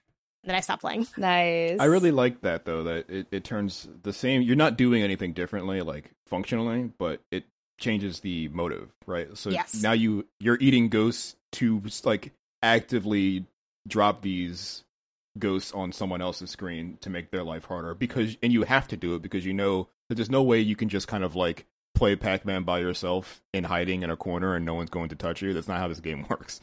Everyone's end, coming for you. You end up eating. I think the big difference now that I'm remembering, like the little, um, and I've heard the name for this, but like the pellet that makes it so that you can't eat the ghosts, you end up consuming those a lot faster because stuff on the board regenerates a lot quicker. Um, mm. and then the only I think thing, beef I had is that it's the same board throughout the whole game. I thought that was kind yeah. of a weird choice, but works for me because after like the first few boards of Pac-Man, I like don't have the sauce for like that blue board that has like a really long and compressed layout. So um, I thought that was a little bit of an interesting choice, probably just to keep it, I think, a little bit simpler and even. But yeah, like you're kind of you're not really saving stuff as much versus like in traditional Pac-Man, again, it's a little bit more thought out where you want to make sure that when you get that pellet, you're going to get everything in that one swoop if you want to get the most points for the use of this really like powerful item. Yeah. No, that that makes complete sense. It's like, yeah, all of these like battle royale versions of these are really putting like new twists and motives on things, and that's that's really cool. It's a it's a very inventive way to kind of keep like these retro games alive. Uh, speaking of which, uh, Janet, you also played the Oregon Trail over on Apple Arcade. How'd you like that? Yes, everyone needs to go play this. This is it's awesome. It might be the best iteration of Oregon Trail, though. Granted, I probably only played like one or two iterations, so take that with a grain of salt. Um, but I adored it. It's uh, Oregon Trail by Gameloft. It's exclusive to Apple Arcade, at least at the time, and I think that's still the case. And it's it's Oregon Trail. It's what you'd expect. You know, you're getting in the wagon, you're making choices. Um, the inventory management oddly looks just like Resident Evil, like where you're kind of stacking things and reorganizing that's things. So funny. Um, and one really cool thing about this, though, uh, and they have this note on their game page that I'll read out, uh, which says. For the first time, the game features Native American playable characters and stories, celebrating the history and cultures of the people who first lived on this land and still live here today. So I do like that it's taking a bit more of like a culturally appropriate um, approach to a, a, really beloved game, I think, for a lot of people. But at the same time, like a lot of those older games don't have, you know, like a lot of like American history nods. They don't have like the, they have a little bit more of a sanitized and inaccurate version. So I like that this took that into account and tried to make strides for it. You know, I haven't spent too much time with it and I haven't done like a lot of intensive research to comment on how well they executed on that goal, but I like that that, that was taken into consideration. Yeah, for sure. Um, you're not just playing Manifest Destiny Simulator. yeah. Mostly. Which like Oregon Trail is great, but like truly like that is it at its core. Yeah. Um okay, so next up for May, uh we had a few of like I don't know. I'm not gonna say like the year's like first big ones because there's like other games in here that like were important too. But I feel like two of like the most anticipated by so many people were Resident Evil Village and Mass Effect Legendary Edition, and they both hit in May. Um, so let's talk about Resident Evil first. Um, it looks like everybody except for Kayla played that one a bit. Um, though Kayla, I think that you're kind of in the same boat with me, where it's like I played it a little bit, but mostly I've seen that game played all the way through like three times because Andrew's yeah. obsessed with it. And Kayla, you've seen like the whole thing played through too. So I feel like we all have like either seen it or played it. So I'll uh I don't know who wants to who wants to talk first about it. Had everyone played seven? I did, yeah. Yes. I watched like I've seen Seven played all the way through, so like I I know everything that happens. But I'm a baby about horror games. I love Same. watching them. Like I I can watch streams. Like I'll watch Andrew beat the whole thing. I'll watch YouTube videos. But like I'm such a baby about doing it myself. So like. I've seen it all uh, of seven and eight, but yeah, that's where I'm at. I'm actually say, really. Oh, sorry. Go ahead. I would say this was as as far as like horror, like scary baby stuff this is way eight is way better at that than seven is like legitimately scary. Yes, seven. Well, I would argue that like at least the the house part of seven, I think, is the scariest part. I think after that, it gets a little bit goofy. Yeah, it's kind of like scary. running through the woods and yeah. yeah. Um. Whereas, like, I don't know, so far, at least to me, eight is like kind of like retro horror, but it's still like scary and that you're like, oh fuck, there's gonna be a werewolf man or there's gonna be a vampire lady and uh, there's a lot of tight spaces, very yeah. dark. That's um, what I was gonna um, say though, is that like I the reason I don't play these same as Jessica is because I don't like horror games at all. Um I have never played a Resident Evil game, but just watching the entire playthrough, I feel like this is the only one of all of them that I would actually enjoy because it seems less scary and way more like campy. Like it's very it it's just it, um, like campy is the the word to describe just from watching people play, and oh, that's Resident why I feel Evil like I 7 like it. is so campy. The yeah. the house part terrifying, but once you get through the like final boss fight in that, it gets just progressively more off the rails. I think there's also like some, even though it's supposed to be about Resident Evil Village and not and not Seven, but I think it's so natural to talk about the two together because of how like they may have influenced each other and just kind of what is modern Resident Evil. But with Seven and Camp, I mean, without giving anything away, there's a a fight in the garage that kind of mm-hmm. goes to some places. So, mm-hmm. and uh, I'm someone that also is sort of newer to horror or apprehensive about horror because I'm just scared and weak and terrified. But I, I played seven with a friend and uh, got through it okay. And, and going into eight, I'm like, I don't know how this is going to go because I'm taking it alone. But yeah, eight is not really scary at all. But I, I do want to say that you know, you do have to know yourself a little bit because I, I never want to say that and then have someone have like a really horrible time. I feel like if you know know your limits and see what there is out there, and you can kind of judge for yourself. But I think seven is hor- horrifying at times, but manageable ultimately, and eight is pretty chill as far as uh, scares. For yeah. the record, I think it's scary. Um, I think I saw I was playing it on stream yesterday, and I saw the doll for the first time, and I think I actually screamed. That whole area is um, horrifying. Yes, that area yeah, is scary. That, that's yeah, gonna the... be a bad time for you, I think. Yes. The yeah, house like, is bad. Also, the house I'm, is so bad. I'm a it's big really chicken baby. I love horror, but like having to interact with it actively in the way that games make you does like really stress me out. But one, I'm on anxiety medication now, and two, I play it on stream, so I'm not by myself. The stream um, does help. Yeah, except for the fact that I actually got really motion sick playing it yesterday. Um, so that was a bummer.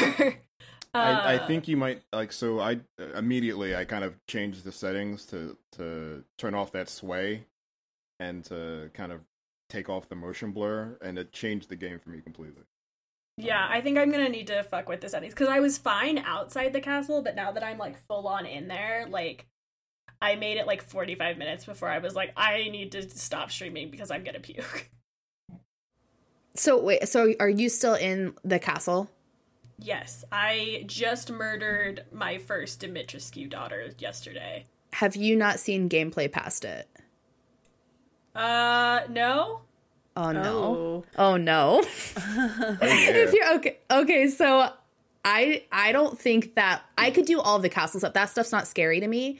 Um, Ty, you're in for such a rough time. yeah, I think you're not gonna have a good time. no, you're not because the, the, castle is very like calm and chill. Like it's not. It's not like the scary part. That feels like more like actiony, like to me. Yeah, there is. I, it's been a lot of the, the ladies popping up and me being like, "Oh shit, oh fuck," and then just like running away. yeah, it's I, like I like I said, I played it a bit. I played like part of the castle stuff, and like that part was not bad. That's uh, actually. Oops, sorry. I'm, go ahead, Jess.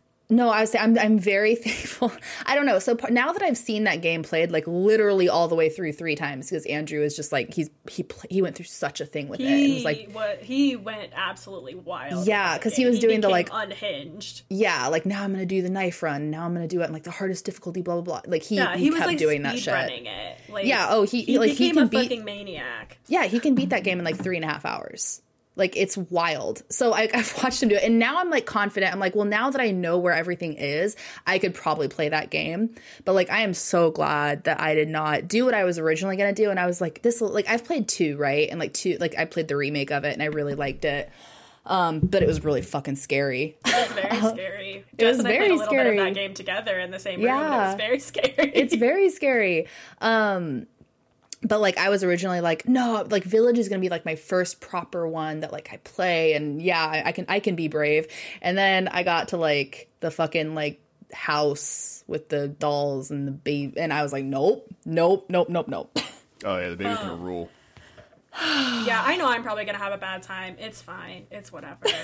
Um, I will watch those streams and love it. So, um, I will say I've noticed that like the pacing of this game is like very erratic compared to seven. I feel like the beginning of seven was like very tight, and this one is like Ethan and his family. Now you're in a car accident. Now there's werewolves. Now there's a castle. Yeah. Now there's a werewolf man. Now you're effort, back in the castle. They have to put a lot of effort to getting you from the end of seven to the beginning of eight, and they're like, let's just throw it all into 20 minutes in the beginning of this game. Yeah, and I'm like, like literally, I made a joke tweet about it because I finished the section where like you first see the like four lords or whatever, and they have the argument, and then they give you to the werewolf dude, and and like you you are like quote unquote in his possession for like five minutes and then you're just back in the castle and you're like hello ladies. Like it's just i was like what? Is he gonna come back or is, are we done?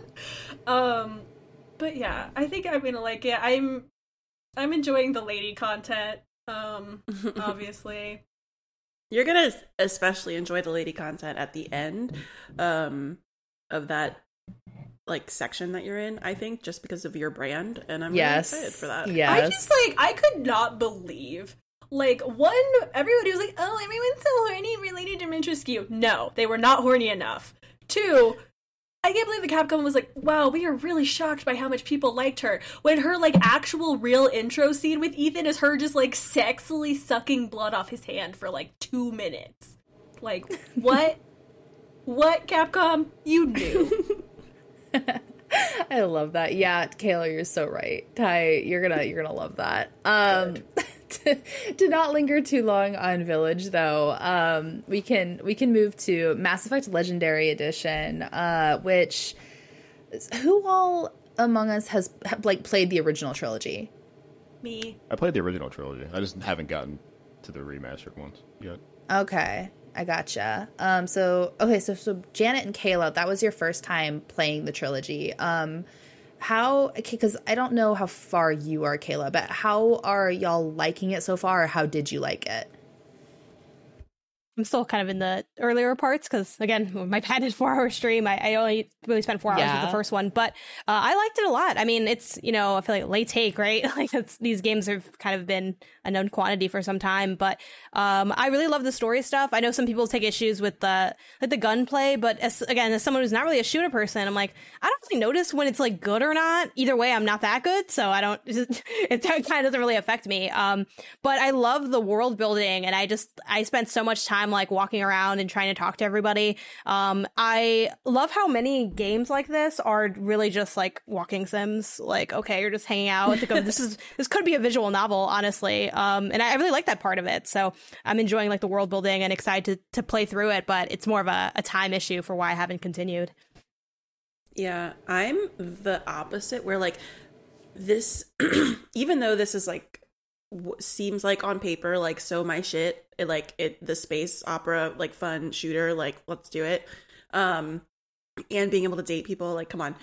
Um the i'm having trouble where like i keep booting it up and then i'm really early in mass effect 2 i finished the first one and i did enjoy it but what I had to do to enjoy it was literally play it for like eight hours straight. Like I, this is one of those games. Yeah, and the I reason like... that Bioware games are good is because they just beat you into submission. Well, but that's what I was gonna say. Is every I like Bioware games, but I feel like I'm the same way with every one. Where like if I'm gonna play a Bioware game, I have to play it to the point where like I'm like only playing that game. I'm sucked into my screen and I'm playing it for like hours on end, barely getting sleep so I could finish it. Like that's how I was with Dragon Age.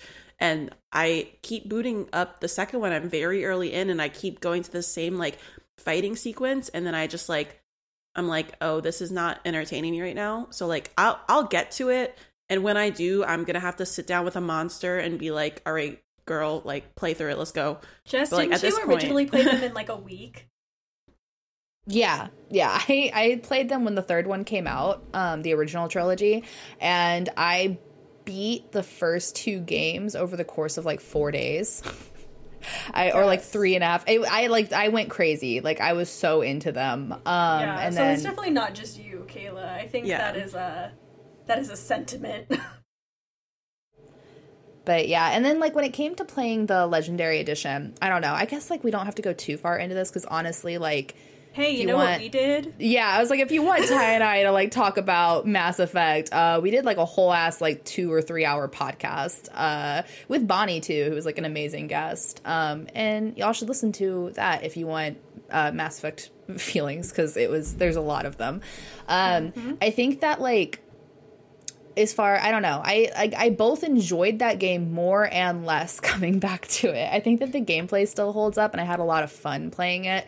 Um, narratively, though, like going back to it, there's a lot that doesn't hold up as well. Um, I don't know. I there's cer- certain new things that like or not new things, I guess, but like things that I went back to that I appreciate more now as far as story and narrative goes. I think that like one does kind of a lot of cool things with the first couple places that you visit, and then I think that God, what's the DLC that you and I both are just in love with? Ty in the third one. Uh, That's Citadel. On, is it Citadel? That's the one everyone loves. No. Oh no no no no no Omega. Omega. Is it? What's it called though? Is it just called Omega? I think it's like Battle for Omega or something. Yeah, but that one, like that DLC, is real fucking good. Oh, when you meet um, Aria's lady. Yes. Yeah. Yeah, like that DLC, real fucking good. Um, that was like a highlight of replaying that. But I don't know. Overall, I still had a great time. Still romance my boy Garrus. Love him dearly. Um, I don't know. Have any final thoughts on that, Ty? No. Listen to the podcast. listen, yeah, listen to the podcast. The next game I'm excited for. All of us have played it. I think that's the first game on this list that all of us have played. And like, I actually genuinely really love this game. Uh, Knockout City. Yeah. Um, it's it's, it's such a fun game. Yeah. Um, it's, I don't it's know. multiplayer dodgeball, and you don't have to aim. It's incredible. That is true. That's it's mm-hmm. good. It's fun. It is. Good job. It's, and it's like I I don't know because I feel like it's not as much of a time commitment as something like I don't know, playing like a round of Fortnite or something, right? Or like any of like the big battle royale type games right now. Like it's very easy to just pop in, play a couple matches and leave. It's it's not as big of a multiplayer commitment. At least in my opinion. Like it feels like I'm able to just like, okay, I have 20 minutes, I can play two matches. Yeah. I think it feels that way often also because it doesn't require a whole lot of like a, a whole lot of skill to feel like you're being yep. like productive in a, any particular game. Like as as mm-hmm. Ty mentioned, you don't have to aim. Thank God, right? Like, because how yeah. the fuck would this work otherwise? And instead of having to aim, all you really have to do is focus on knowing where someone is, and then the the the game, right? The strategy is how do I convince this person to let his guard down enough to me for me to put this ball on them. I have to throw throw different ways. I have to sort of feint. Like it, we're it's all, the the the game for me is when you're floating like strafing in front of someone and like you're waiting like you both have balls. You're waiting for the 1st person mm-hmm. to throw, waiting for the catch. Should I throw this around the pillar? Should I throw this?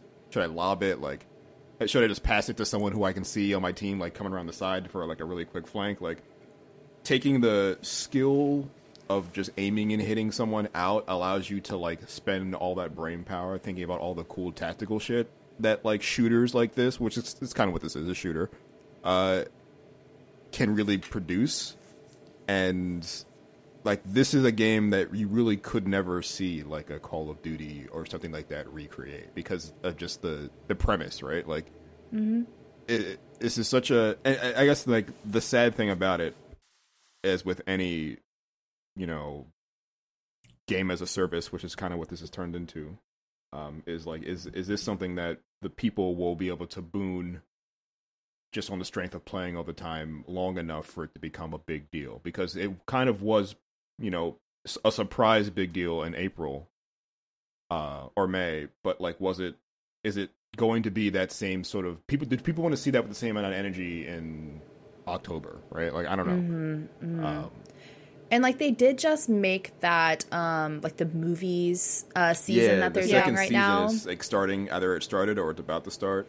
I think it just started like a week and a half ago. I played because I played it last week, um, and it was going on then. They have like the new soda ball, which is like horrifying. Um, it, it's it's a lot. Um, but yeah, I, I I see exactly what you mean. Like I don't know if it is gonna be the type of game that does like you know stand the test of time. It's just kind of a wait and see sort of thing. Um, but I really do enjoy it. It feels like it's something that is like very accessible um, as far as like if you're a newcomer to multiplayer games like you should be able to jump in and have like an okay time with it um, and jarrett talking about like how it allows you to be more strategic is super spot on i think that also like teamwork plays a lot bigger role too um, because you know a lot of times like in a one-on-one situation it could kind of go either way right? Like i mean it, it's kind of just like can you get the upper hand on this person? Um, but like there's also t- you know like you can have teammates flank like you can pass the ball to other people like it's better ball and pass yourself yes yeah and like so it kind of is dependent upon like you knowing where your teammates are and and using them and relying on them. Um, a lot of times too like you kind of do want to stick together because um, if everybody goes off on their own and the other team is sticking together you're just going to get picked off.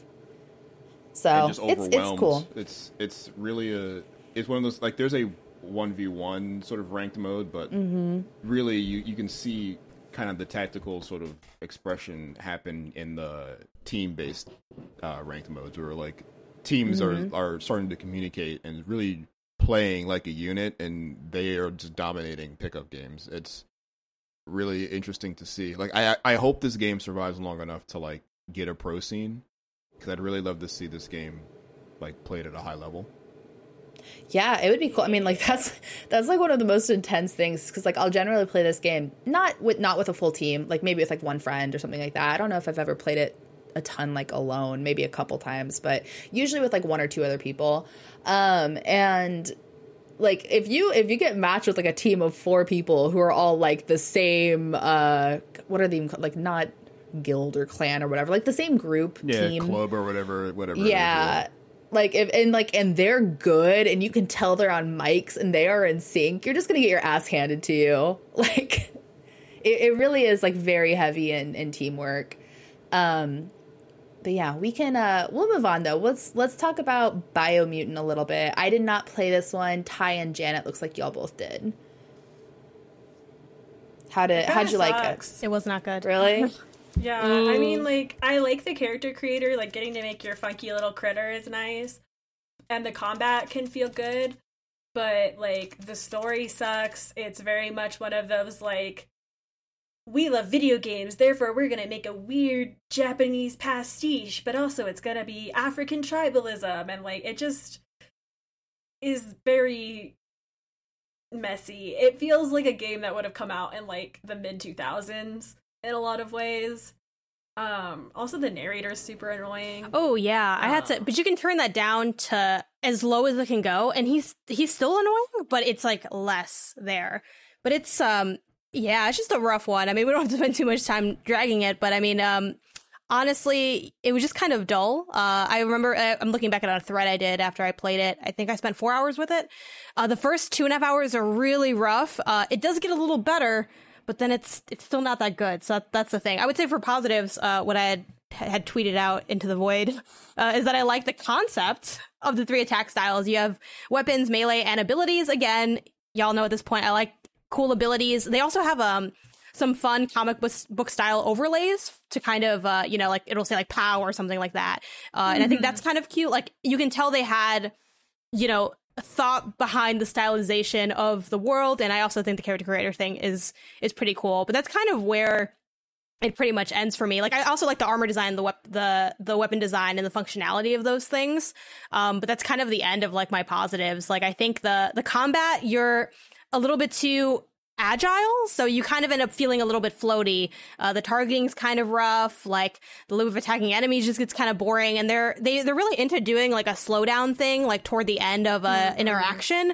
But and I played this like right when it launched, so maybe it's gotten better because I think there's been patches since.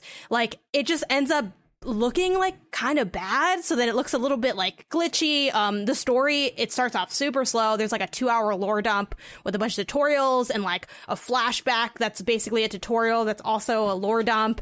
And it just they give you a lot to try to focus on it just takes a while to really feel like you're getting into the game and then graphically it doesn't look that great. Like the it, there's a lot of fur and the textures are sort of tear a bit. The load screen is like really long. Um yeah it's just the fast travel to to create fast travel points you have to piss on a flag which i felt like was a little too much for me. I know some people are really into like that kind That's of humor but i wasn't into it. Um at one point you get um you get rideables in this game but i i had like ridden this like kind of horse like creature and i swear to god it was the slowest horse ride, pseudo horse ride that I've ever been on in my life. I'm like, it's faster to walk.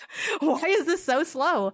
Um, and yeah, yeah. Uh, the open world is kind of just aggressively okay. It kind of reminds me of like the open world is kind of constructed like think Ghost of Tsushima, but without charming details, beauty, or good combat. Like it has that whole you're walking through big areas and there's enemy encounters that you can dig into or not dig into, and then there's you know fast travel integration. But without what was cool about Ghost, you know, for those who really vibed with it, is the combat was cool, so maybe you'd want to do that stuff, or the secrets were interesting, so maybe you'd want to like follow the fox and and get those collectibles. But this doesn't really have either of those two things to pull you through, so you just kind of end up with like a really big space to kind of just go between objective and objective. So, uh, yeah, it was it was rough.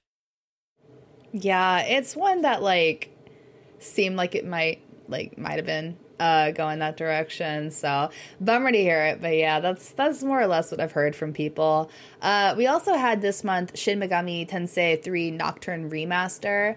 Um, none of us played that one. I know Monty did. Um, and I've based. I mean, it's it's by the same people who do Persona. It's an Atlus game, uh, and it is Persona, but like if you want to have a nightmare time playing it. I'm I'm excited. I'm gonna pick it up and I'm gonna play it for sure. Um, it's I've just been busy.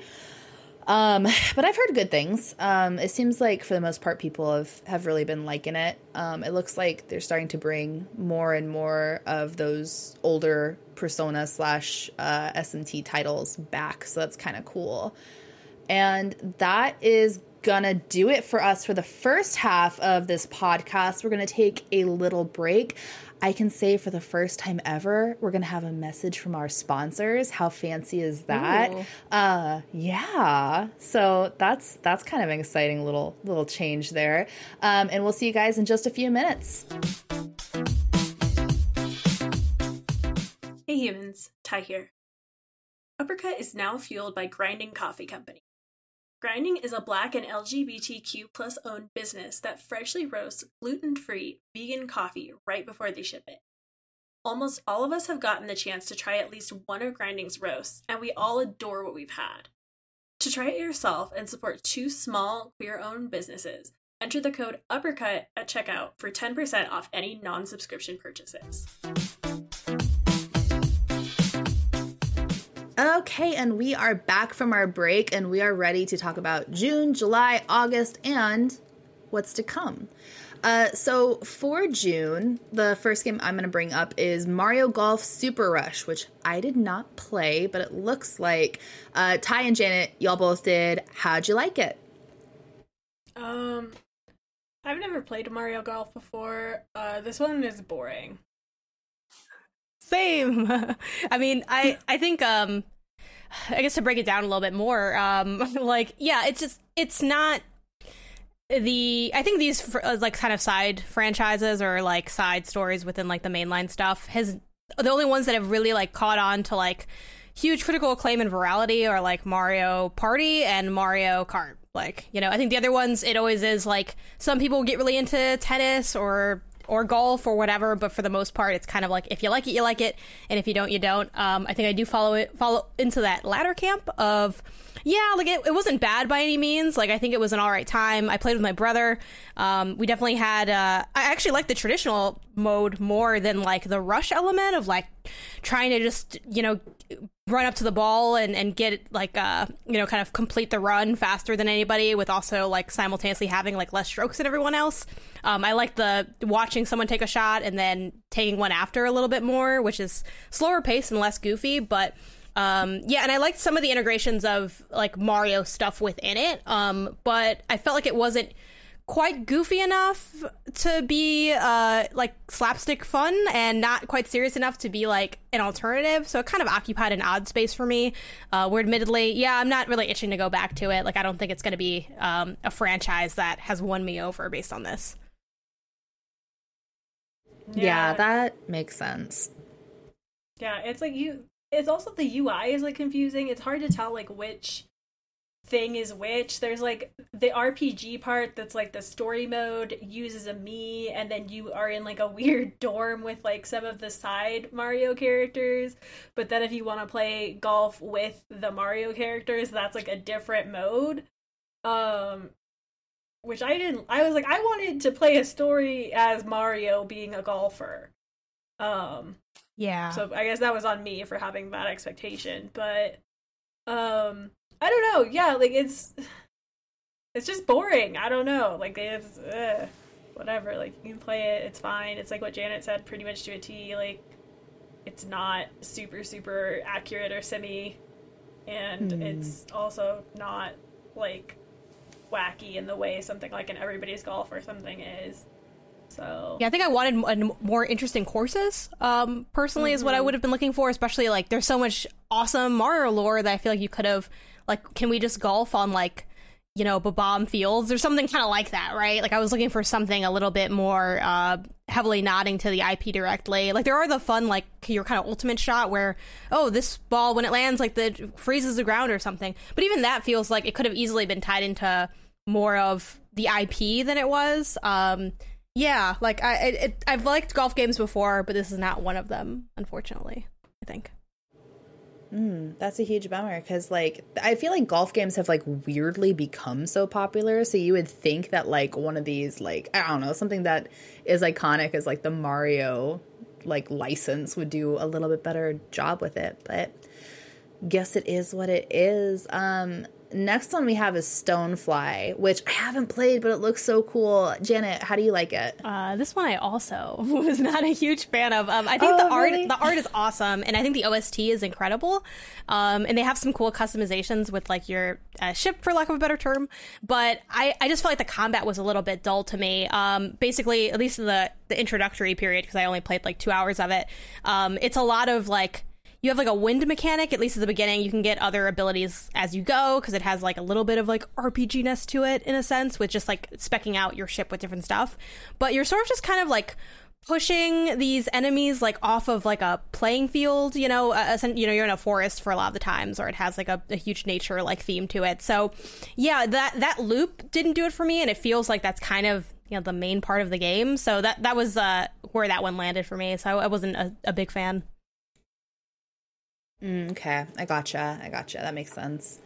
Um, next one we had was Operation Tango, which I played. I actually had like a surprise. I don't, don't maybe surprisingly is like a negative word, but like I don't know. I I didn't really know a ton about it, and then I started it, and I had a really really great time. Um, I wish that it kind of would have done a little bit more, um, but overall, it's it's fun. For people who haven't played it it's basically it's a co-op game. You play with one other person. Um, and it kind of has vibes of like keep talking and nobody explodes yep. where you have to relay instructions to the other person who doesn't see the same things that you see. Um, and you have to use that cooperation to successfully do like these spy missions. Um, and yeah I, I had a good time. If you if you like those types of games where I don't know, like the quote unquote like test your relationship type games where you play these things with like a friend or whatever and uh, see if you can under pressure uh, not fuck up. It's fun. It looks like so. Uh, Janet and Jarrett, you guys both played it too. Yeah, I loved it. I was this one was a, a surprise for me just in the sense that my read on it was like, oh, this is the PS Plus game this month okay, sure. And I, I, gave it a try, and I adored it. Uh, I played with my boyfriend. Uh, it is worth noting that it's it's co-op, but you do need to have like separate configurations like it's not like local split screen which mm-hmm. for good reason because you're the whole point is not seeing the other person's stuff. But that being said it does have like friend pass integration where only one person needs to have the game whether they downloaded it through ps plus or if they bought it. So uh, it does follow that it takes two model of um, mandatory co-op that doesn't make you buy the game twice. Um, and yeah like i just had a really good time with it. It it's it's just very enjoyable. Um, it's essentially kind of heisty. So yeah, you are just doing that communication back and forth and trying to figure things out. And it's I streamed this as well in part, and it was really amusing having people see everything that we couldn't see and realizing just how um, off base we were with some of our descriptions of of the tasks. Um, Mm-hmm. But yeah, it's a really good time, and I, I even platinum this game because I played it on PlayStation, and it was fun to go back as the um, other person because there's like an agent and a hacker, or an operative and a hacker, something like that. Someone mm-hmm. that's in the ground, and then someone that is more of on the hacking element. So seeing the other one, um, it was cool. It's kind of like two games in one type vibe. Obviously, it wasn't as fun the second time just because we kind of beam through it faster because we like knew everything now but it was awesome seeing like oh this is what you were trying to tell me. Like that's not what i got at mm-hmm. all did you uh which one did you enjoy more? I only played operative. I played um if the operative's the one on the ground that's the one i played first. So i think i enjoyed that one more because i felt like it, i was more active. Like the hacker you're kind of more so just staring at screens and doing things, while the operative you're at least mm-hmm. a little bit on the ground and walking around rooms and things. So I, I did like that one a little bit more. Yeah, I can imagine like the uh cuz even as the operative you do a few like computery things. Um and yeah, I feel like doing the the walking around bits would probably be a little bit more engaging overall. But I think that either way it seems like both people would be having fun. Uh Jarrett, how did you feel about it? I am glad it was short. I wow. enjoyed oh. it. I, I enjoyed it. That's not the, you know, to dunk on it necessarily, but I think this is an experience that I don't think lasts 10 hours well. But it does last 3 hours well. That's fair. Um, oh, think, that's that is very fair. I agree. Like I don't it, it, there's only so many ways you can do this gimmick before you've done it enough, right? And I felt that even by the end like you, started going through some of the motions you've gone through already, which was still fine because you're kind of getting like different looks at it, but I I do not that it was chase and sort of light and breezy, and you can kind of play through it in one sitting, which is what we mostly did. Like we did a little preview at IP for it right before launch on PC, and then me and Scott went and you know played through the rest by ourselves. But that game is um for like a for like a one time sit down and like play, and then that's your experience. I think it's a great. I, I think a lot of none, none of games sort of are designed that way to kind of just be played once and kind of just move on with like take that singular experience and leave like i mm-hmm. did not mm-hmm. play a second time i'm not sure i would want to i kind of like not knowing what exactly he was attempting to say to me like i, I don't really want to know what the hacker saw we just kind of got the job done um those little s- sort of one experience only kind of things whenever they do come by, I, I really do enjoy and wish, you know, there was like a real viable market for more of that stuff.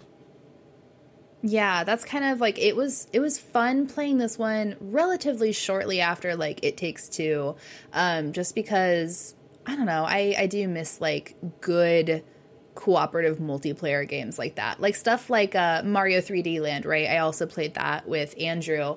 Um but it's like it's a different type of co-op where you know it's it's just kind of you doing the same things um, but having like the back and forth is really unique and really fun and so when those pop up i they are always very very pleasant surprises um, and I think that's why whenever I said at the very beginning talking about Operation Tango, I wish that there had been like a little bit more. Um, kind of like going off of what you said, Jarrett, as far as like you get to a certain point where like, okay, like I get the gimmick.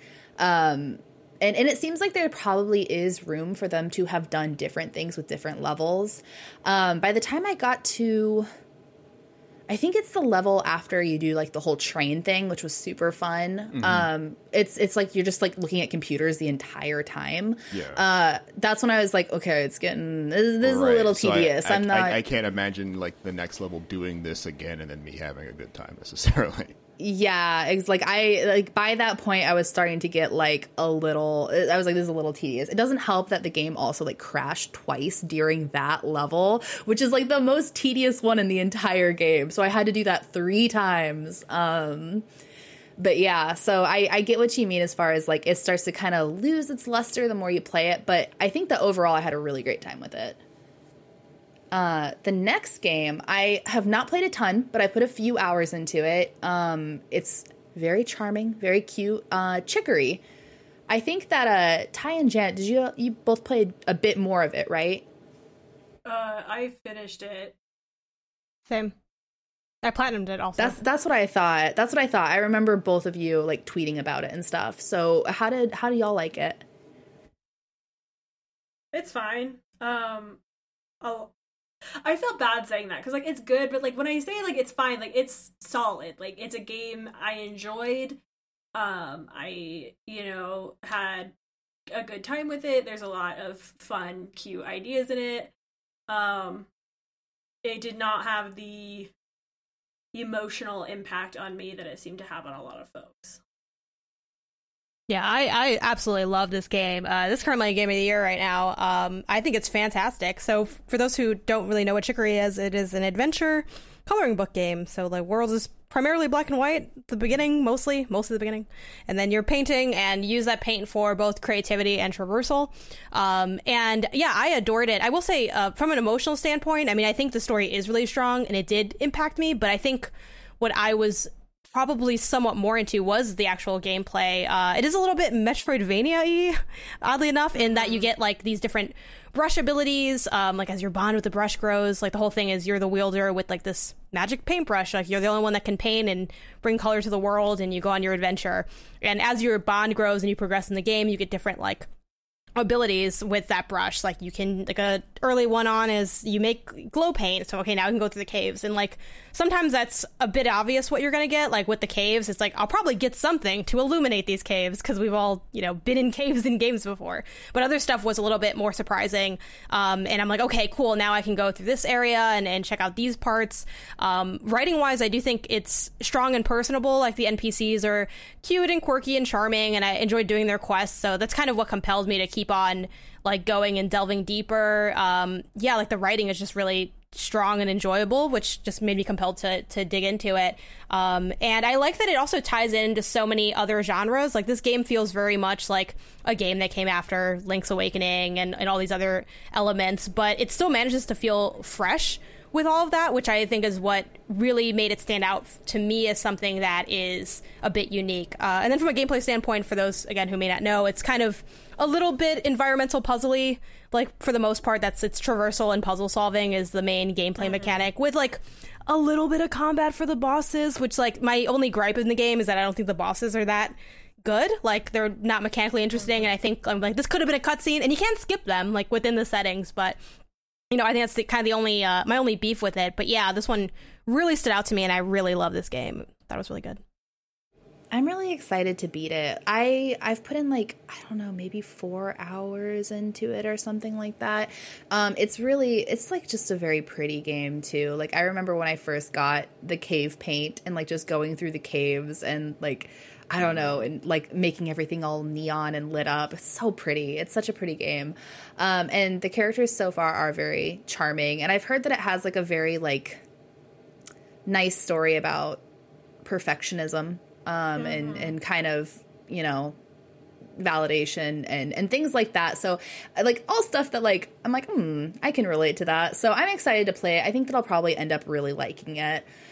Um yeah, I don't know. Like it's it's a cute one. I feel like uh that one has gotten a lot of praise everywhere too. So cool cool to have indie games come out and just like kick ass like that. Uh next one on the list is technically it's not like a full game, but it added quite a bit. Um Final Fantasy VII Intergrade slash um, intermission. Uh, Intergrade is like the name for just the added content, really just kind of at the end slash PlayStation 5 upgrade of the base game that came out last year. Uh, Intermission is the new Yuffie centered uh, mission, which is it just adds like a little bit more backstory to Yuffie, stuff that wasn't in the original game. Uh, I'm the only one who played it, so I'm just gonna like brush over it really quick. Um, I thought it was really good. I think that having Yuffie have her own little chapter was kind of unexpected and it worked weirdly enough. I think that a lot of people were also like, "Hmm, how is that how's that going to feel?" But it it just really worked and I think it introduced her in a very like charming way um, that maybe people who played the original game and weren't huge fans of Yuffie um, might appreciate. Um, overall, very fun addition to the game. Uh, the next one on our list is one that I really want to play also, and I just haven't gotten around to it. Um, but I've heard fantastic things. Uh, Ratchet and Clank Rift Apart. Uh, Ty, Janet, Jarrett, all of you played it. What do you think? It fucks. Um, uh, at first, I thought you said it sucks, and I'm like, no, I know that that is a it's lie. Good. It's good. It's very good. I liked it a lot. I was gonna say you were like so into that game. No, I liked it a lot. Um, I did guides for it, and it was the least painful guiding experience I've ever had.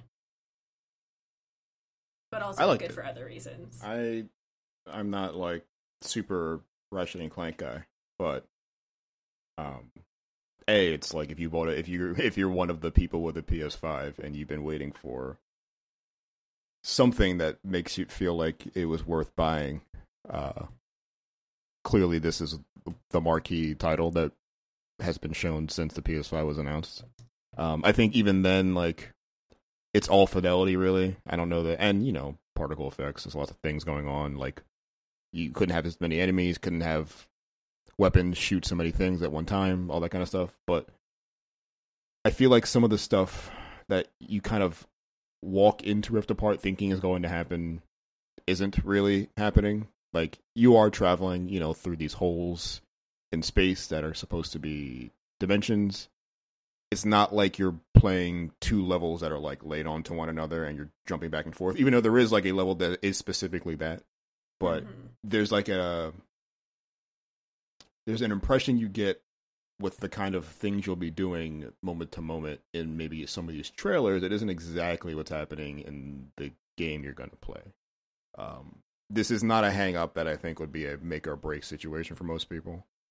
I think, you know, something I thought was more like I'm going to pass through a dimension and play in the in the other world for a while is more like just a grappling hook. That's fine. I like grappling hooks. Um, this is I like as a person who's only played like two other Ratchet and Clank games, this felt a lot like those, and I like those too. I just don't know if this is like the the an evolution of that series, or just like uh, one of those because you haven't seen one in a long time. But yeah, I, I, mean, but there was one that just came out in 2016, right? Is that when the PS4 one came out? Yeah, yep. that was they. That was the remake of the first one, right? Yeah, but they changed some stuff with it because I know I went back and played the original one on my PS Vita, and I was like, oh, this is a little bit different than what they did with the PS4 one. Um, I think it kind of feels like a Hitman situation almost of like them doing the new, like, what's it called? Like a reboot of the thing or whatever, especially because mm-hmm. they're not doing all of the like weird names as much anymore.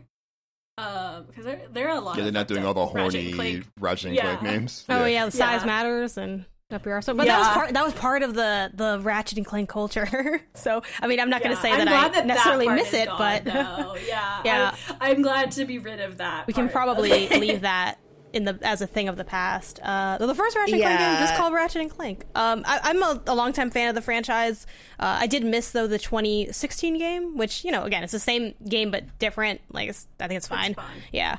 Um, I, so I played a lot of the um, other ones, and yeah, my my big beef with this uh, series because it's one that like people continuously think I don't like, and I'm like, no, I enjoy. I love platformers but it just it has hit a ceiling for me uh, and i think it just has straight up hit a ceiling where it doesn't it's not evolving uh, in a way that's super intriguing. Um, I still think it's a super fun game. I haven't beaten it yet, but I'm excited to see it through. Uh, looks gorgeous. Uh, you know, it's it's Ratchet and Clank. That's it's a fantastic game. So it's not an indictment on the game. I think it's just that that franchise has been so good for so long, but it's I feel like it's becoming increasingly clear that there doesn't seem to be a meaningful evolution and i think that is why and we see this in a lot of platformers too and that's what makes i think mario so special where you know, Mario, you can argue that like, oh, Sunshine maybe wasn't that good, or like people that like Galaxy versus maybe they don't like the, the motion controls and things like that. But there's dimension and dynamics there. You know, Zelda has dimension and dynamics. I think Ratchet and Clank, not that Zelda's a platformer, but you know, Ratchet and Clank is a franchise where I know what I'm gonna get, and what I'm gonna get's awesome. You know, it's like pizza, but unless you're in California, but it's like pizza where it's like, okay, it's gonna be good, wow. but it's not pushing the envelope. And at this point, I want to see Insomniac take it somewhere that they haven't taken it. Um, and I, I, don't think this game is that from what I've played so far, but it's still gorgeous platformer, great game. Definitely, uh, you know, a must if you have a PS5, but I don't think it's really pushing the envelope. It's, you know, definitely no, if we're thinking reboot, it's no like how God of War really reinvented the wheel there. We're not seeing the, the wheel and reinvented, it's just a really good wheel.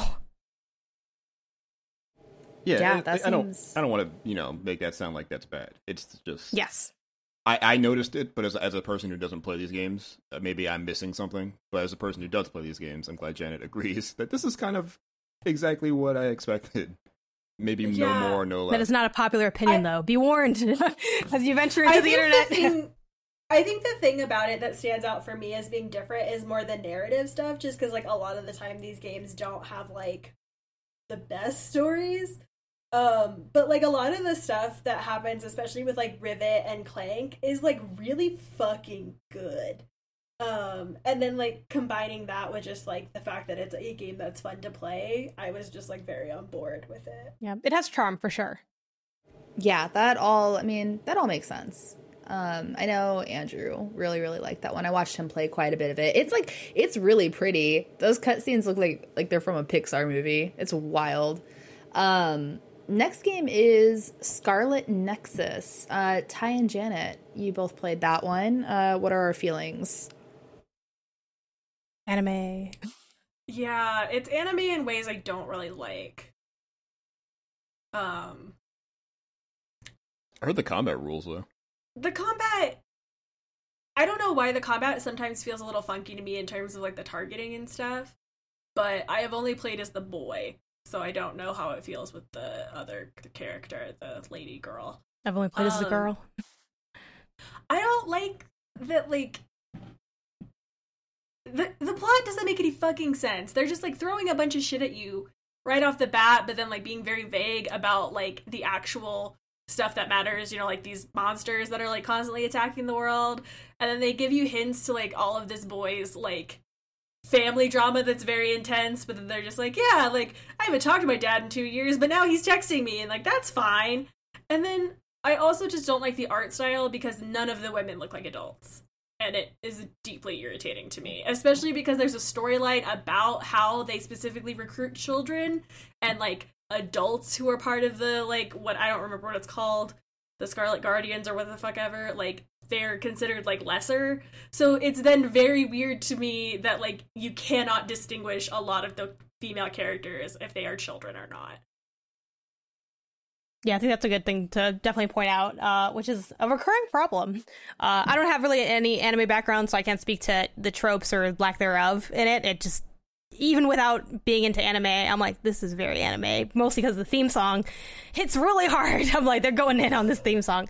Um, but for me, uh, having spent a couple hours with it, uh, I really enjoyed the combat. Again, I'm a sucker for those abilities. I just, I'm like, telekinesis, let's go. Like, let's, let's do this. And I think the story so far, I can't speak to the overall plot because I do think that's a little messy, but the writing is, I think, serviceable. Um, I know that's kind of, uh, people definitely have been split on that. Like I've seen people say like the writing's terrible, like it's really bad, and I'm like I think it's fine. I don't think it's remarkable, but it's not distracting me with like oh this is really cringy or really heavy handed. Uh, I've been intrigued by you know going on like the side stuff and like you know getting to know the characters and building out my party and the way that you can like sort of leverage other characters abilities to like enhance your own i think is really fun so i'm excited to play through the rest of it um, and, and see how it ends up shaking out but uh, i enjoyed it more than i thought i would definitely another one that is not in my general wheelhouse, but something that I, I tried out, and so far I've been enjoying it. So we'll see if that remains true if I ever get around to finishing it.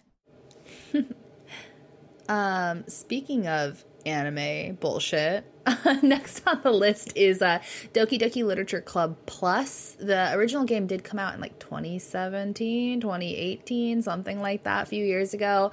Um, I have Plus on here because it did add a bit more content. Um, I played through it, and then Jarrett looks like you did as well. I what were your play thoughts? all the way through the Plus. I played the original. Mm. I don't think I've gotten to any of the new stuff yet. Yeah, I I'm I'm the same way as you, honestly. So it might I be kind of hard to say. Doki Doki came to Switch, right? Uh, yes. Yes. Yeah. Question mark. Oh yeah, it did. It did because I saw that. I remember the physical copies, what they look like.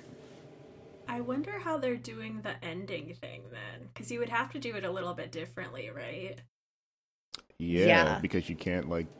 Yeah, yeah. I guess. Yeah. hmm. Yeah, that's a good. That's a great hmm. question. I wonder if they maybe give you like a virtual desktop or something like that. I, that's I because I can't. I don't know because I mean, yeah, the game is very much one of those like meta games yeah. um where it fucks yeah, with your files. Know, yeah, I don't know how you. Yeah, I don't know how you could like. You couldn't replicate that exactly on the Switch. I don't think. Save data, maybe. Maybe. Did they like know. save another thing in there? I don't know. Anyway, we don't have to talk about that. It just crossed my mind. Yeah, um, no, and it's it's kind of hard for us to even like talk about it too much if we both didn't get to like tons of the plus content. Um, but yeah, it's I like from what I've seen that's been added. Um, they're they're all good additions, very solid additions. Um, I maybe I'll play more of it. I don't know. Maybe maybe I'll have more to say when we get to actual game of the year talks. We will see. Uh, Monster Hunter Stories 2 also came out in June. Doesn't look like any one of us played it. Um, I I didn't hear too much about it. I don't know. Did did y'all hear about it? It not it's has not hit as hard as the first one. Is the impression I'm getting. Okay. Uh, the main thing I've yeah, heard about I... it is uh, Casey over at IGN reviewed it and gave it an 8 out of 10, uh, and she said it was really good. Mm. Okay, and Casey is like the monster, hunter. hunter. Yeah, yeah. like, like, the definitive monster hunter fan. Yeah, and Pokemon. so. so. I mean, I I do think yeah. At the very least, like if you're interested in hearing thoughts, I, th- I think she's a great person to go to for that. Yeah, for sure. Um, so yeah, if you want to check out her review, there you go. Um, you should just follow Casey too. She's great. Yeah. Uh, Griftlands is another one that came out. Uh, Janet and Ty, or I'm sorry, Jarrett and Ty, same initials. It's hard. uh, Jarrett and Ty both played it. What did y'all think? Griftlands is so good. I love Griftlands. If you've tried to get into deck builders and just hasn't happened for you yet, mm-hmm. for whatever reason, I think Griftlands is different enough where this might be the one that can get you in because there's a lot of other both like active and engaging gameplay mechanics on top of the deck building, but also like an, a pretty good set of stories that could intrigue you otherwise. Now, it's going to be difficult if you just want to play the story to kind of progress through it. Like there is to I I didn't see like a like a just a story narrative mode that could exist. Mm-hmm. I don't know, but you know, you will have to engage with the card building and, and playing at some level. So I don't want to say that you could breeze breeze through it on like an easy mode and just get the story. I'm not sure that's true, but the these the characters, the three characters, there's three different sort of stories that happen concurrently that you can choose, and they and each of these stories takes the deck building mechanic, but also kind of adds a sort of character specific flavor to them. Um, and usually you're some sort of you know anti-heroic kind of character who has who has a job to do, and you have a set of days to do it. And you'll meet all the locals, and they'll all have opinions about your job, but also can have you know different avenues in which for you to execute this job. Um, I think just the almost visual novelty sort of writing is such is compelling enough to get anyone who's just kind of just there for that to get into the rest of it.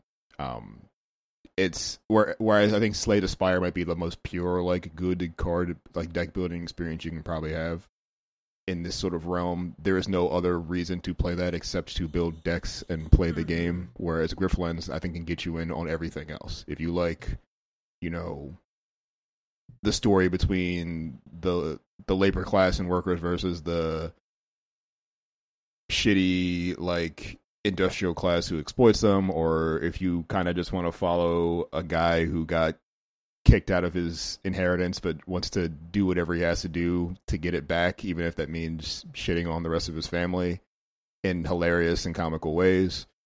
Uh, that's there for you too. Like it's it's such a vibrant and colorful game outside of the really good sort of pair of comp like deck building mechanics.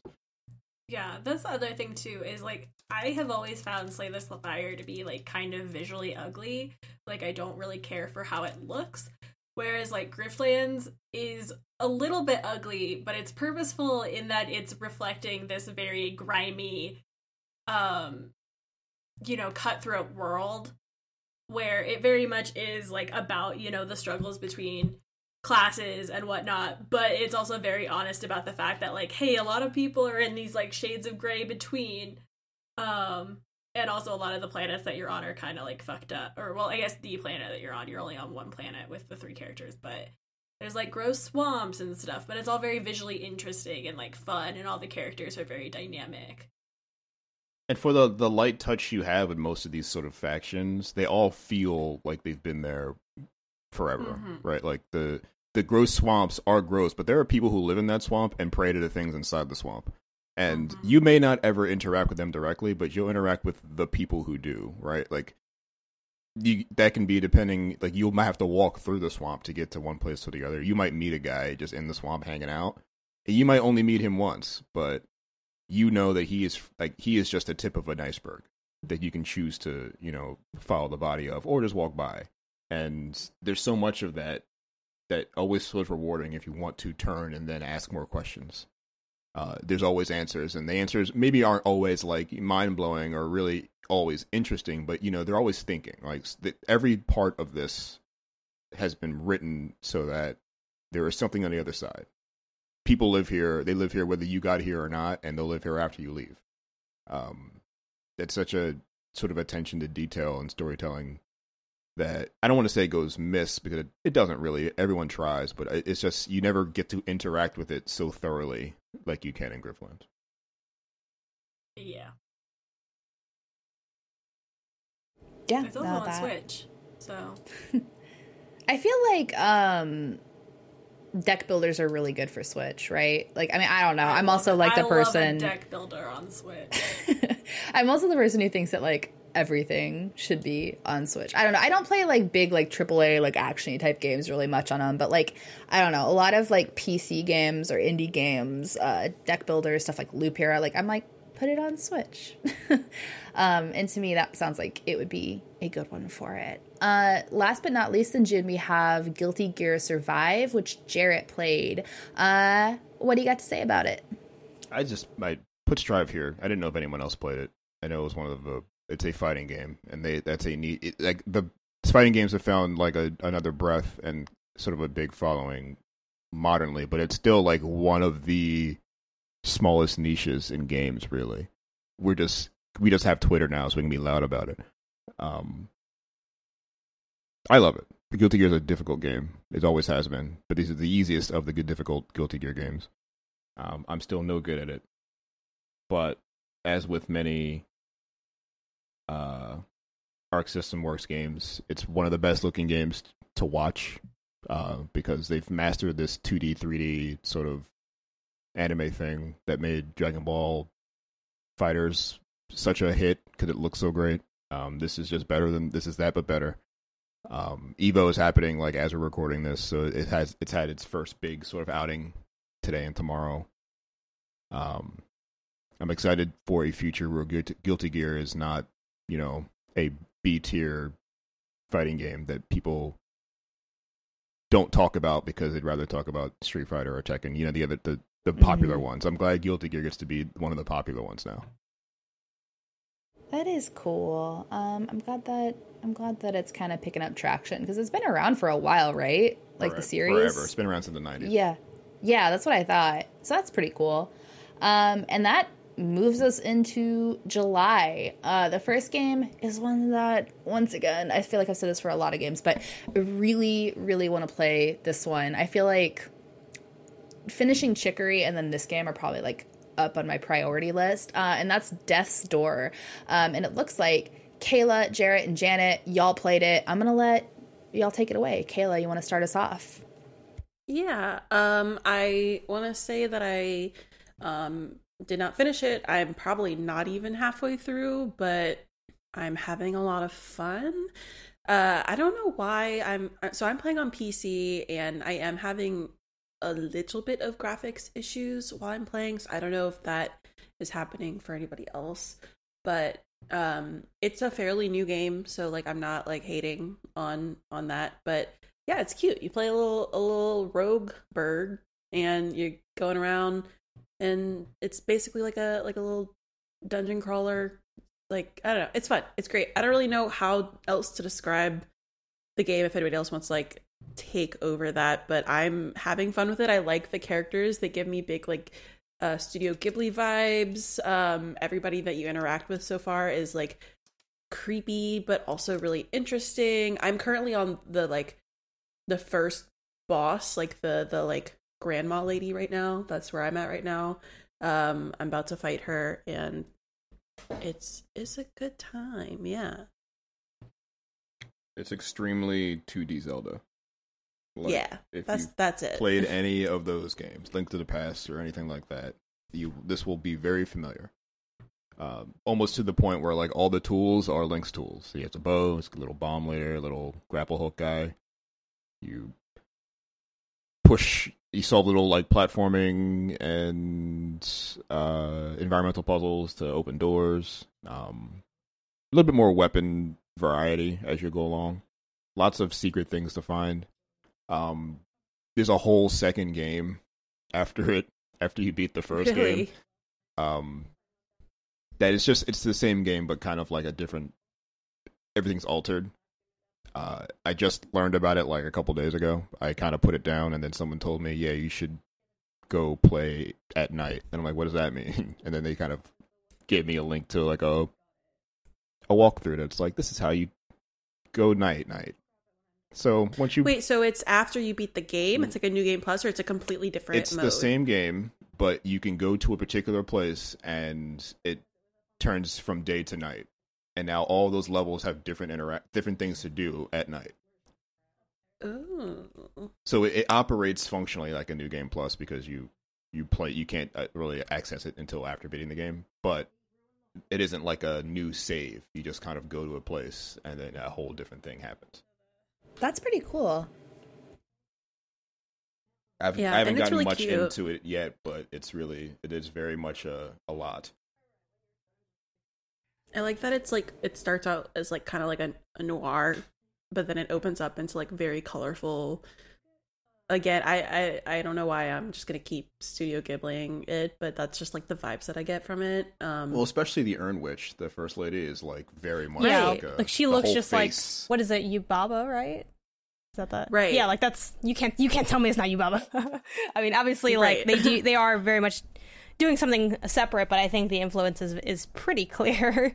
Um, I also like the uh, you know you mentioned like the noir look. That's also the the look of the sort of office and the base. Um, I think that conceit is just generally really enjoyable for me. Like I love when there's something as mundane as office work, but with like a odd, almost supernatural twist to it. I mean, that's very much what Loki was, what Control was. Like it, it kind of leans into those elements. And I think coming back to the base too and getting to explore like the office that you, I forgot the name of the the company for lack of a better term that you you know, your your job is to collect souls as, as in Death's Door. That is your whole gig as this little crow, and you come back and you can kind of explore more areas within that, and that's also where you do your um, upgrades. So like it's it is very very Zelda, but also uh, has those RPG elements directly uh, integrated with that, uh, and that basically kind of also reminds me of Hades, how you keep coming back to like that same area. It's not quite doing the same thing, but it feels a little bit reminiscent of it. I feel like this game is like, do you want to play a rogue like but have it not be different every time. And also you don't literally have to do it all over again because you have this kind of checkpointing system where you do have these um, kind of small runs within the process. So I, I like that because it is difficult but it feels manageable because of the checkpointing system where you have like these doors that connect you to the office versus like the uh, main area that you're actually doing your adventure in. Uh, i've really been enjoying this game. I am still not done with it. I'm, I'm about four or six hours in, which makes it sound like I'm pretty far, but I'm not that far. I only I I fought the grandma character, and I'm kind of uh, part way into the next area. Uh, my only real gripe about it is I feel like you could have had a map, and it would have been it would have been nice to have a map. Yeah, yeah. yeah. There's definitely Mm. times, especially because most of these the three different environments you go through kind of wrap up similar ways. You have, you kind of have to do the same thing in them, but you have to get to those goals differently. Like you have to find, you know, some souls to open a door, and then you have to, you know, from there go find the boss. And you do you spend a lot of time like just running in circles in in screens that look like vaguely familiar, trying to find the one thing you forgot to do or the one thing that's opened up now that you have a new item or whatever.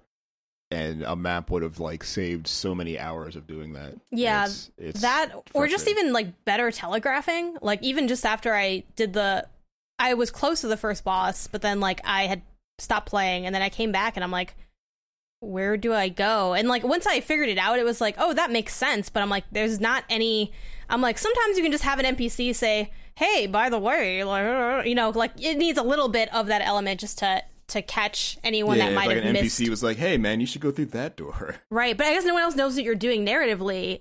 So I kind of get why, but like it just feels like something was left hanging on that on that regard where I, I, do am totally fine with not having a map for the sake of wanting player exploration but i think in death's door trying to push me to you're not really pushing me to explore you're pushing me to get frustrated and figuring out what the main path is. That actually deters me from exploring. So i feel like it could have been done in some way even just like if we look at zelda as the blueprint you can in a lot of games like that you can find a map and then you know it's like it, i think something could have been done. Spend souls on a map? Something like i think doing nothing was probably not the best uh, way to go in my opinion on this one that makes sense um Hmm. Yeah, good things to, to know going into it.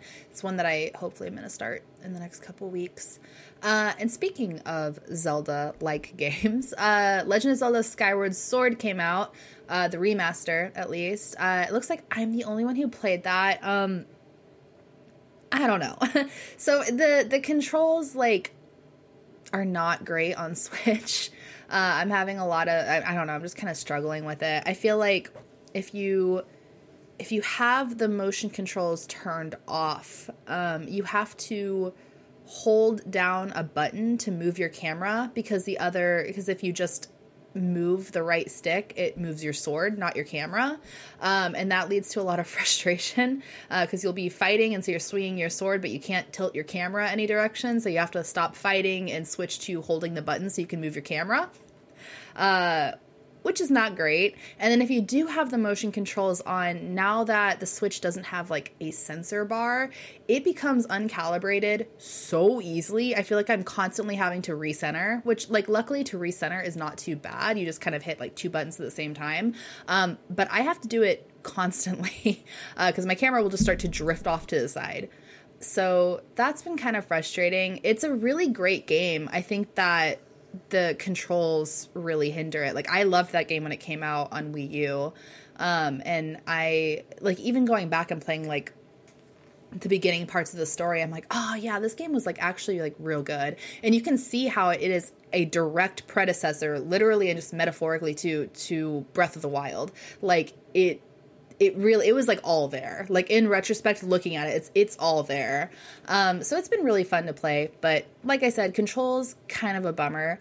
Um the next one on the list is raptor boyfriend which is one that ty played. Uh ty how's raptor boyfriend? It's pretty good.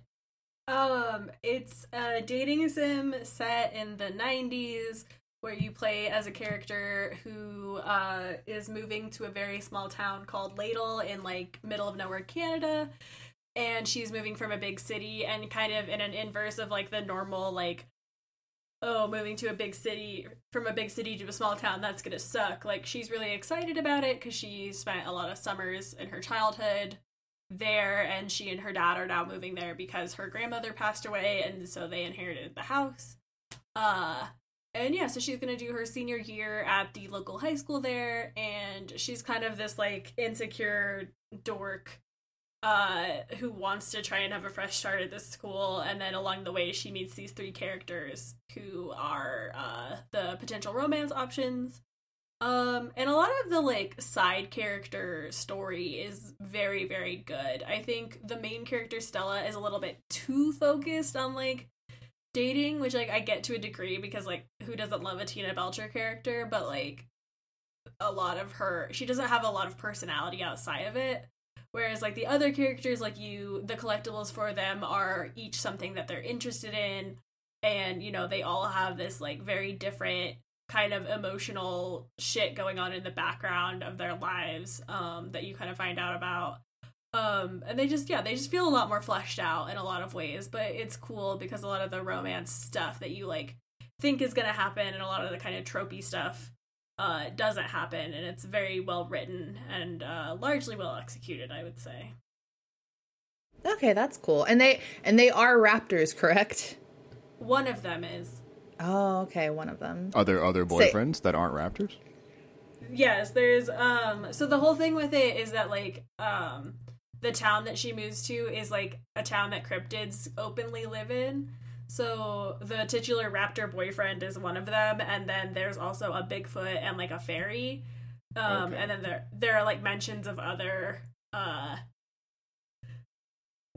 cryptid, you know, like supernatural creatures around, and like you see a few. Um, That's kind of fun. I didn't know that that was I like I assumed that it was like there was one boyfriend and it was a raptor. So I didn't know it was like a cryptid thing. Yeah, no, there is two boyfriends and a girlfriend. Uh and only one of them is a raptor. Okay, yeah, I did not know that. That's pretty cool. Sorry, okay. reptile fans. I also think Rocket Adrift does really like cool art. I really like their uh, visual style, and this I think is really emphasized by that. It, it sounds really so familiar. What else do they do? Uh, they did the one that I wrote about, Order a Pizza. Oh yeah, yeah, yeah. Okay. Yeah. Okay. I know what you're talking about. Um. Well, that one sounds cute. Uh, the next one on the list is one that. One sec. Okay, the next one on the list is one that I have started. I'm not super far into it. I don't know how far you are, Jarrett, because it says that you've played it too. Um, and that's Cris Tales, which is kind of this uh, like turn-based uh, RPG. Well, I don't know. Is it? I, I haven't played it a ton, but it's turn-based. Um, and the whole gimmick is it's like a kind of like a pseudo time travel type thing. Uh, your screen is split into three sections: the past, present, and future, and that and that applies to combat too. Like you can, um, I don't know, like throw poison at a monster, right, and then go to the future, and because it was poisoned and time has passed, that monster is just automatically dead. Um, so it has like it, it's kind of it has a cool gimmick to it, and it very much feels like very traditional RPG ish. Um, how how do you feel about it, Jarrett? It does in ways. I think part of part of the issue with it is this time travel mechanic. I guess a. I mean, it works different ways. So, like, if you look at the art, any any screenshot of this game, you'll see that the screen is kind of separated into thirds. Um, the center is where you're playing presently. The left is that place in the past, and the right is that place in the future. Mm. Um, when you're walking through towns and and figuring out like puzzles and stuff, you can there there is interaction with the past and the future to make the present to solve a present goal. So like if someone was at the town shop before but they aren't here now, you can go into the past to when they were, for example. Um if you need a tree, I think in the beginning you need a tree to grow. You need a fruit off of it. You plant the seed in the present, go into the future and harvest that fruit, and come back to the past with it. Mm-hmm. Um, I think that is interesting. the The mm-hmm. combat itself, though, you can't really dictate like where, like any random battle, the monsters are kind of just arranged randomly, so you can't determine who is going to be on the left or on the right and that means you can only interact with people on the left by going into the past and only interact with people on the right by going into the future. And the, those things do not you cannot switch those things. So like yeah. I'm glad the, you brought that up because that was something i thought was kind of weird too. Like the scope of your abilities determine is, is basically based on where your where the monsters are. And so that is a really cool gimmick like sort of way to manipulate poison that you learned early. That you can like plant a seed and like go in the past or go in the past, plant a seed, and come to the present, and it grows. Um, but you can you can't do that if they're in the future already. So like you have to find other ways to sort of try to get those tactics out, but you since you can't really determine which monsters end up where you're limited by uh, in what you can do based on a factor you really had no control over so you find that a lot of these sort of random battles, you kind of just are doing normal attacks anyway because it's the most efficient way to get through them. Um, the bosses kind of play with the mechanic more thoroughly, and those are good. But like, it does feel like kind of like a grind to get there normally, and I feel like you're often not being able to play to your potential because it just of where the monster is and and there's no way to manipulate mm-hmm. that. I feel the same way. I, I think there there are RPGs that kind of make it work that have kind of similar issues. Like I would say, you know, Chrono Trigger kind of famously had that issue where a lot of attacks, especially your like team up attacks, have location based sort of effectiveness, but you can't affect where the monsters are. So this tri blade thing you're doing may hit them all or may not hit them all, but that's those are just the breaks, I guess. Um, I feel like that works in you know 1995, and it doesn't really work for me in 2021. Mm. Um, I I put about I want to say five or six hours in. Um, I like the game. I feel like hour ten of that game probably rules. I just have not found the motivation to get there personally. Yeah, it's one that I have kind of promised myself I'm going to play on stream. So I put like a couple hours into it um, for a first stream, and I'm going to come back to it on Monday, or I guess once this comes out. I you probably saw me if you're if you watch our streams, maybe play more of it this past Monday. Um, and like I'm excited to to get into it more. I think that it could do a lot of like really clever and cool things, but I agree with everything that you've said, Jarrett. Um, I also feel like, and this is something that after I played it, I kind of wrote like a small thread on Twitter about.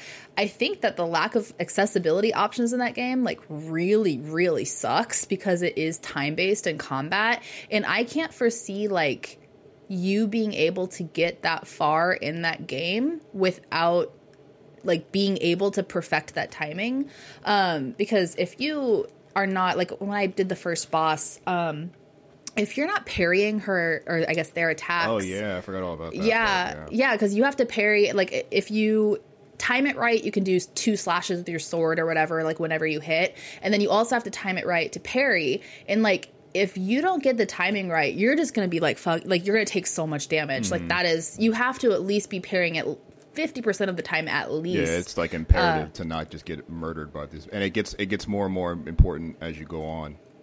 Yeah, and that's kind of what I assumed. I was like I can only foresee this being something that gets more important. And there is no way to like widen the amount of time that you have to respond. There is no way to turn that off completely. There is no way to to like have it auto assist. Like there is nothing you can do. So if you have any sort of like struggles with with like timing or like any sort of motor disability, like that game is going to be a nightmare to play. And that's something where like Ikenfell did the same thing last year as far as having like required timing. It's a turn-based battle system, but you have like the parrying and the the critical attacks and stuff like that.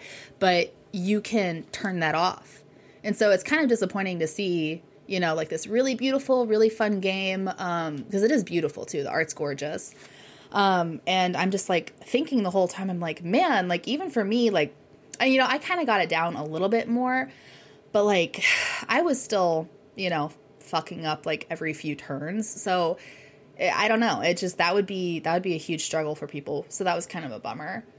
I don't even think um, that the base amount of signal it gives you to to counter, even if it even like barring the fact that you should be able to just kind of turn those things off, you don't if you can't do them or don't want to do them. The the cues it gives you to react to it aren't even great. Like you, you no. don't see the attack. It doesn't give you a visual cue in a way that like more actiony games would. Mm-hmm. to yeah. the point where it doesn't seem like like a great excuse not to even do that. Like something should be flashing. Somebody should be you know mm-hmm. winding up a little bit more or something like that. Like yeah, there's no visual.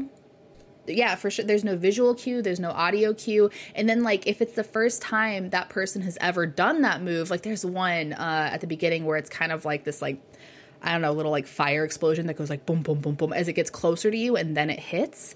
But even so, like it's not, it kind of goes a little bit slower than I think you would expect it to. So it's like, it's just weird. Like if you've never seen that move before, you don't know exactly when it's going to hit you. So you're like kind of just like waiting to hit it right before it hits. I don't know. It's just very weird. Like timing is very important in that game and it's kind of frustrating. Um, but anyway, uh, I'm going to talk about a game that's not frustrating because it takes a genre that usually is and makes it way easier. Uh, and that's Pokemon Unite, which is a Pokemon MOBA, which is something I did not see coming, but works in my opinion. Uh, Ty, Jarrett, Kayla, y'all played it. What do you think? I love it. it's good. Uh, I have never played a MOBA before.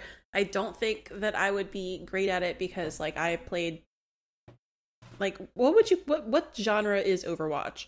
Hero shooter. Here, yeah. Okay, yeah. Because I was gonna say, like, I've played games like like that where you there is like a meta to like characters that you pick and like how that affects the game, and you know, um, being able to know which teams to build based on the characters. But like, I've never played an actual MOBA before, and it's like a baby MOBA and it's Pokemon and we love Pokemon and it's so cute and fun and I have spent too much real money on this game that's supposed to be free, and that's kind of the point of the game. Is they got to, you. steal all your money exactly. Um, but it's fun. It's great, and it's fun to play with friends too. I just wish uh, Nintendo would one day fix their like yeah. party system. but it is very fun to play with, with friends and do like a couple quick matches. Um, but yeah. Yeah, I love how short it is. I love how simple it is. Like I've played a little bit of League with Monty and Andrew and like it's just there's so much going on that you have to be aware of like in the actual playing of a match and also matches can go for like 30 minutes whereas like a Pokemon Unite match is 10 minutes. Um and that rules. And also like it's just okay, you score goals on your opponents and you try to stop them from scoring goals on you. Here are different Pokemon that give you different effects have fun. Um, yeah, and it's like it's not quite like something like like Dota is the MOBA that I have the most familiarity with. Like, in those games can last an hour, so they're just much much longer. Um, and then on top of that, you have to when it comes to Pokemon Unite, like the actual build of your character is very simplistic. It's like you get to choose between like a couple different moves. Um, and then in your main menu, you can equip items onto your Pokemon that kind of help. Um, and you can upgrade those items so that they're more useful. Like there's one that gives you like a small HP boost or like better regeneration, you know, stuff like that. Um, whereas like something like Dota, you have to basically be like watching videos on the correct build for each character that you play so you know what to because it's not only just like like you get money as you play Dota, and then you have to go back to the shop and you have to buy certain pieces of like armor or equipment so that you can like slowly boost up your stats as you play the game, or else you're just gonna get steamrolled. Um, and like I don't know, it's just it's very complicated. Um, whereas you know, with Pokemon Unite, you don't have to worry about a very complicated, stressful hour of time passing by. Um, very, very straightforward and you can feel the effects of like a decision you make in a build sort of way immediately where like as you said yes. in something like dota or league you have to buy an item knowing that you'll have to buy more items to turn the, that item into a different item and hopefully by the time you get that mm-hmm. item you're at a certain level so that all the power stuff all the numbers line up so you're doing what you should be doing at that minute that is not how pokemon unite works unite takes a more take his cue from something like Heroes of the Storm, which is supposed to be sort of a a, a more narrowing of that meta side of um MOBAs where you don't have to buy gear for these characters. Every so every so many levels you get a new ability. Or you get to change in heroes specifically, you already have all your abilities. But every every couple levels you get to alter one of those abilities in some way. So it changes its usefulness um, Arthas has like a skull thing. He throws a skull thing, he does damage, or he heals himself. At level five, he does more damage, or he can heal other people with it. That kind of stuff. Um, Pokemon Unite does that too. I think where Pokemon Unite kind of needs to do a little more is that y- you don't know what any of the stuff actually does. Like it kind of just says this does damage, um, but you don't know how much damage. So like, should I be taking this over this? Uh like what what are the factors there are, some of these some pokemon don't really have enough differences mm-hmm. like being described to you to know what's better versus like why would i take one versus the other um also i think it's kind of silly and hilarious that you can't check the score during a game that seems like oh that seems like you know, a weird miss i thought it was weird too like but it. i kind of I kind of like it. Like I kind of not because I don't know, like I, you can tell overall, like if you're doing like real bad, right? But like when and it's they do down tell you. to the they do wire, tell you when you're getting when you're yes. getting destroyed. They'll let you know. Yeah, but it's kind of nice because I feel like it keeps everybody trying because I you don't know like, how big that difference is. Mm-hmm. I just feel like there's so many ways that you can flip a game and like it would be so much easier to strategize like which way you wanted to do that if you actually knew like how much ground you had to make up and I think it gives it like we the the big thing out of the launch of that game was that Zapdos is like mega overpowered. It's like oh, absolutely. Like you, you, have to win Zapdos if you're going to win the game, and that doesn't, and that's probably still true whether you put a scoreboard up or not. But I think it's knowing how important it is to you, uh, would be well, vital. Like yeah. if, if, you're 200 points mm-hmm. down, like yeah, you need Zapdos. Um, yeah, well, it also lets you know like how aggressively do you need to be on defense and shit. Right. Like, Yeah, and it's scoreboard. Damn it. Yeah, the Zapdos thing is definitely by far the most frustrating thing. And like anytime I bring up Harry Potter, I always have to add in "fuck J.K. Rowling, she's a TERF." Uh, but anyways, to to bring in uh, a weird like a weird way that it does remind me of like Harry Potter though is it's like with Quidditch, right? Like where technically if you get the golden snitch you don't win but like you win you know what i mean mm-hmm. unless you have like a shit ton of points no, no listen this is the only time i will interject about anything because I have too much Harry Potter lore in my brain. And yeah, fuck, fuck J.K. Rowling, fuck TERFs. Um, but in book four in the Quidditch World Cup, what happened? Uh, Bulgaria got the snitch, but Ireland still well, won no, because I, they had more points. Well, yeah, because it's only worth 150 points, but at the same time, like there has to be such a great disparity, and that's what I'm saying. Is like I'm not saying that you like you can get Zapdos and still not win, but like at the same time, it tilts it so much in your favor. It's like overwhelming. Yeah, I just want it to be obnoxious for a second. I, I, just, I agree. um, but yeah, so like I mean, because if you get Zapdos, like let's say an average game goes to like 400 points, right? Like something like that. If you get him, like three people on your team all have like 300 points. So it's like you can just like go, you can completely change how the game goes, and so it's it's very very broken, and I wish that they would fix it. Um, but it's still fun. It is still fun. Yeah, I really do enjoy playing it. Um, I haven't gone back to it in a few weeks, but I uh, I should do that again. I haven't since uh, since Ty was here. We were we played way too much of it. it um, yeah. uh, last. Oh, did you? Nice. I love it. Last but not least, in July, uh, the Great Ace Attorney Chronicles came out, uh, which is just a pack of the Phoenix Wright games. Uh, I have not touched it yet. It doesn't look like any of us have. I have heard they're very fun games. I've heard that they're a little um I don't know. Like they very like kind of almost idle. Like you don't have to do a ton like through certain parts. Um but I still want to pick them up and I want to try them at some point. Uh, I've heard that they're a good time. And that brings us to August, which is uh, the month that we're currently in. So I swear, everybody, we are we're getting there. Uh, the first game on the list for August is Boyfriend Dungeon, which I, Ty, Kayla, and Monty have all been playing. So I have seen so many text messages about best boys and best girls and best thems and uh, this game. So I'm gonna let y'all kind of take it away. And I know Janet, you, you're playing too. Yeah, I just started it yesterday, I think. How are you liking it so far? It's solid. You know, it's funny enough. I love story games and I love visual novels, but I think this is actually my first dating sim game. So I'm like, oh, I haven't Ooh. actually played the genre, but I am. I have read while playing a game before, so I think the skills transfer over.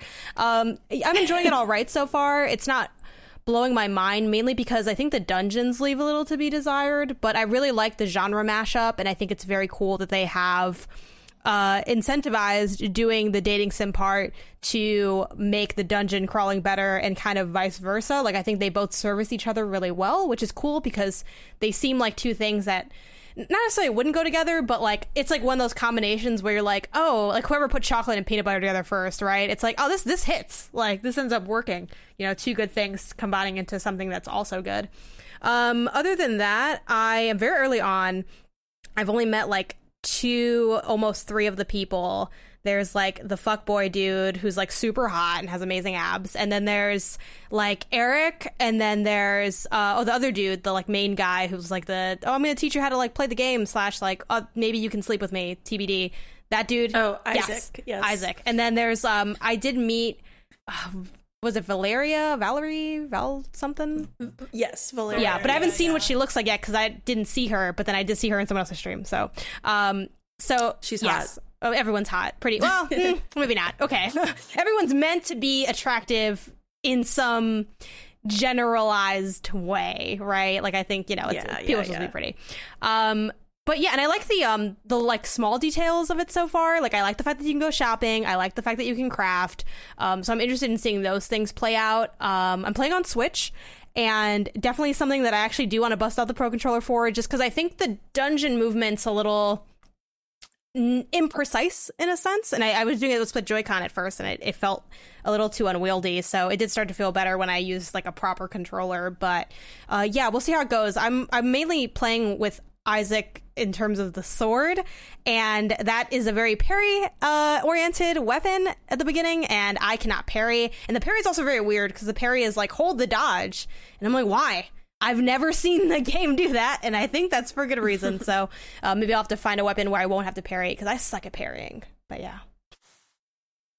Yeah, I completely finished it last night. I need to see the full hour breakdown because I feel like I probably got around like 10 to 11 hours in and finished it. And when I say completely, I I didn't get every achievement, but I damn right like should have. Like i have gone through the dungeons like multiple times and i maxed out all the the characters and everything. Um i completely agree janet about like there's definitely something to be desired right? Like i i think the dungeons could could have been a little bit more interactive or just something something better could have happened there but it was it's just a lot of fun. It was a lot of fun. I really enjoyed my time with it and i am excited to see if more people take up this route of like combining the games like this because th- this is like perfectly up my alley is like a dungeon crawler but also like a dating sim packed in one. Um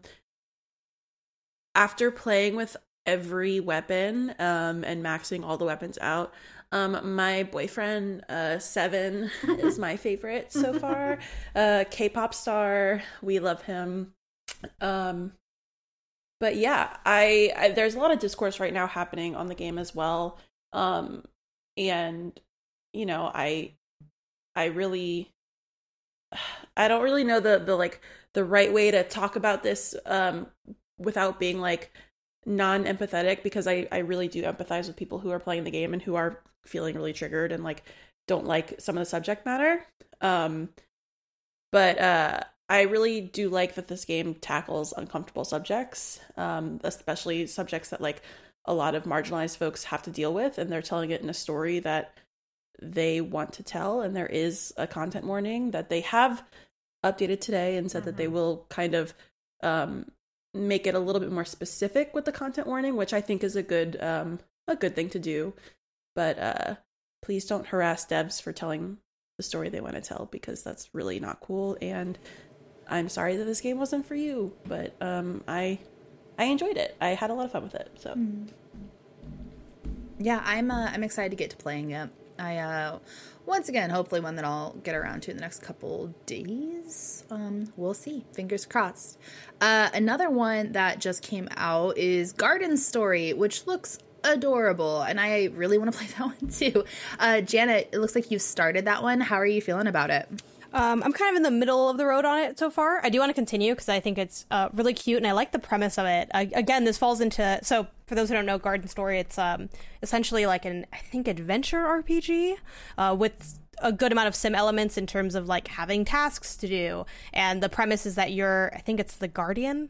I, again, I just played yesterday, so I might be a little uh, a little like hazy on some of the details, but you're kind of taking care of this town slash uh, connections of towns, and you're trying to like sort of reunify the community into making the world or area a better place. And you're like fighting against like the rot that's kind of come in and, and affected the garden and things like that. So that's basically it. You have a so far again two, only two hours in uh, you do have like a weapon and stuff and you can like buy additional weapons and upgrade. It seems like it might have like some crafting stuff at some point.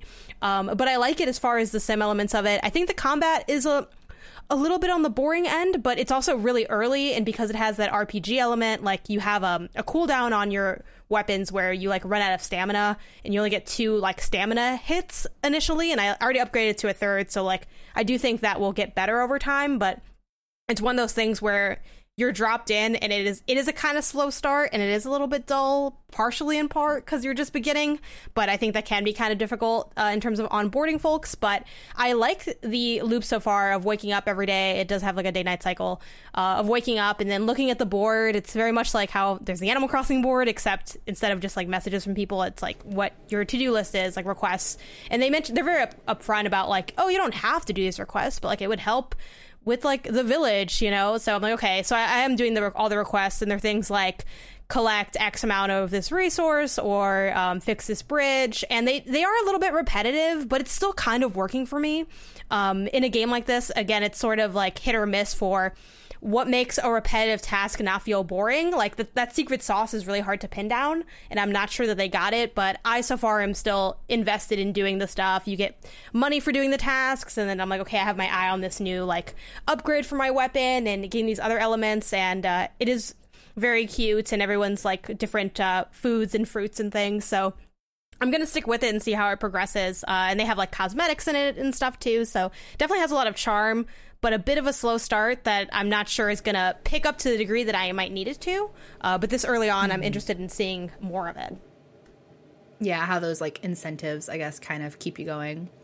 Yeah. Yeah, that sounds really cool. Um, another game that stealth dropped next to uh, Boyfriend Dungeon and Garden Story was Axiom Verge 2. Uh, it doesn't look like any of us played it yet, but um, that's one to, to keep an eye out on for sure. Um, we also have Button City that just came out. Um, I know. So, Janet, do you want to talk about your feelings on it first, and then we'll kind of get into the rest of it? sure. Uh, the game itself, uh, it's solid. Uh, I, I, did review it, and I gave it a, a three out of five for good. Uh, I was borderline between good and okay because, again, I think it. My biggest gripe with the game itself is that your character moves super slow, which sounds like very nitpicky, but in a game that's about going around and talking to people and doing these like sort of uh, monotonous quest lines of like you know get one item, bring it back, whatever. You know, it's it's very like run of the mill quest structure. The slowed down pacing can really start to like wear on you. Like there's one point where you're going up a, an apartment building, but it has a winding staircase, and like time just stands still as you go back and forth mm-hmm. between two mm-hmm. apartments. And I've definitely heard that from other people as well. But what I do really like about it is um, all of like the layers and systems within it. So the premise is it's an adventure game. You're new to town. You're um, you know linking up with this group, and they want to you know, win at GoBots, which is like the most popular game in the arcade. But then another conflict arises where it's like, I think the arcade might be shutting down. So you're sort of investigating. You're like kids though, so it's the investigation is very like we're gonna hide behind a bush and you know maybe we can we can maybe we can raise money to save the arcade with like a lemonade stand, right? Where it's like that's not realistic, but they're kids, so like this is in their head like their big contribution. So you have like that kind of um, like childhood lightness to it.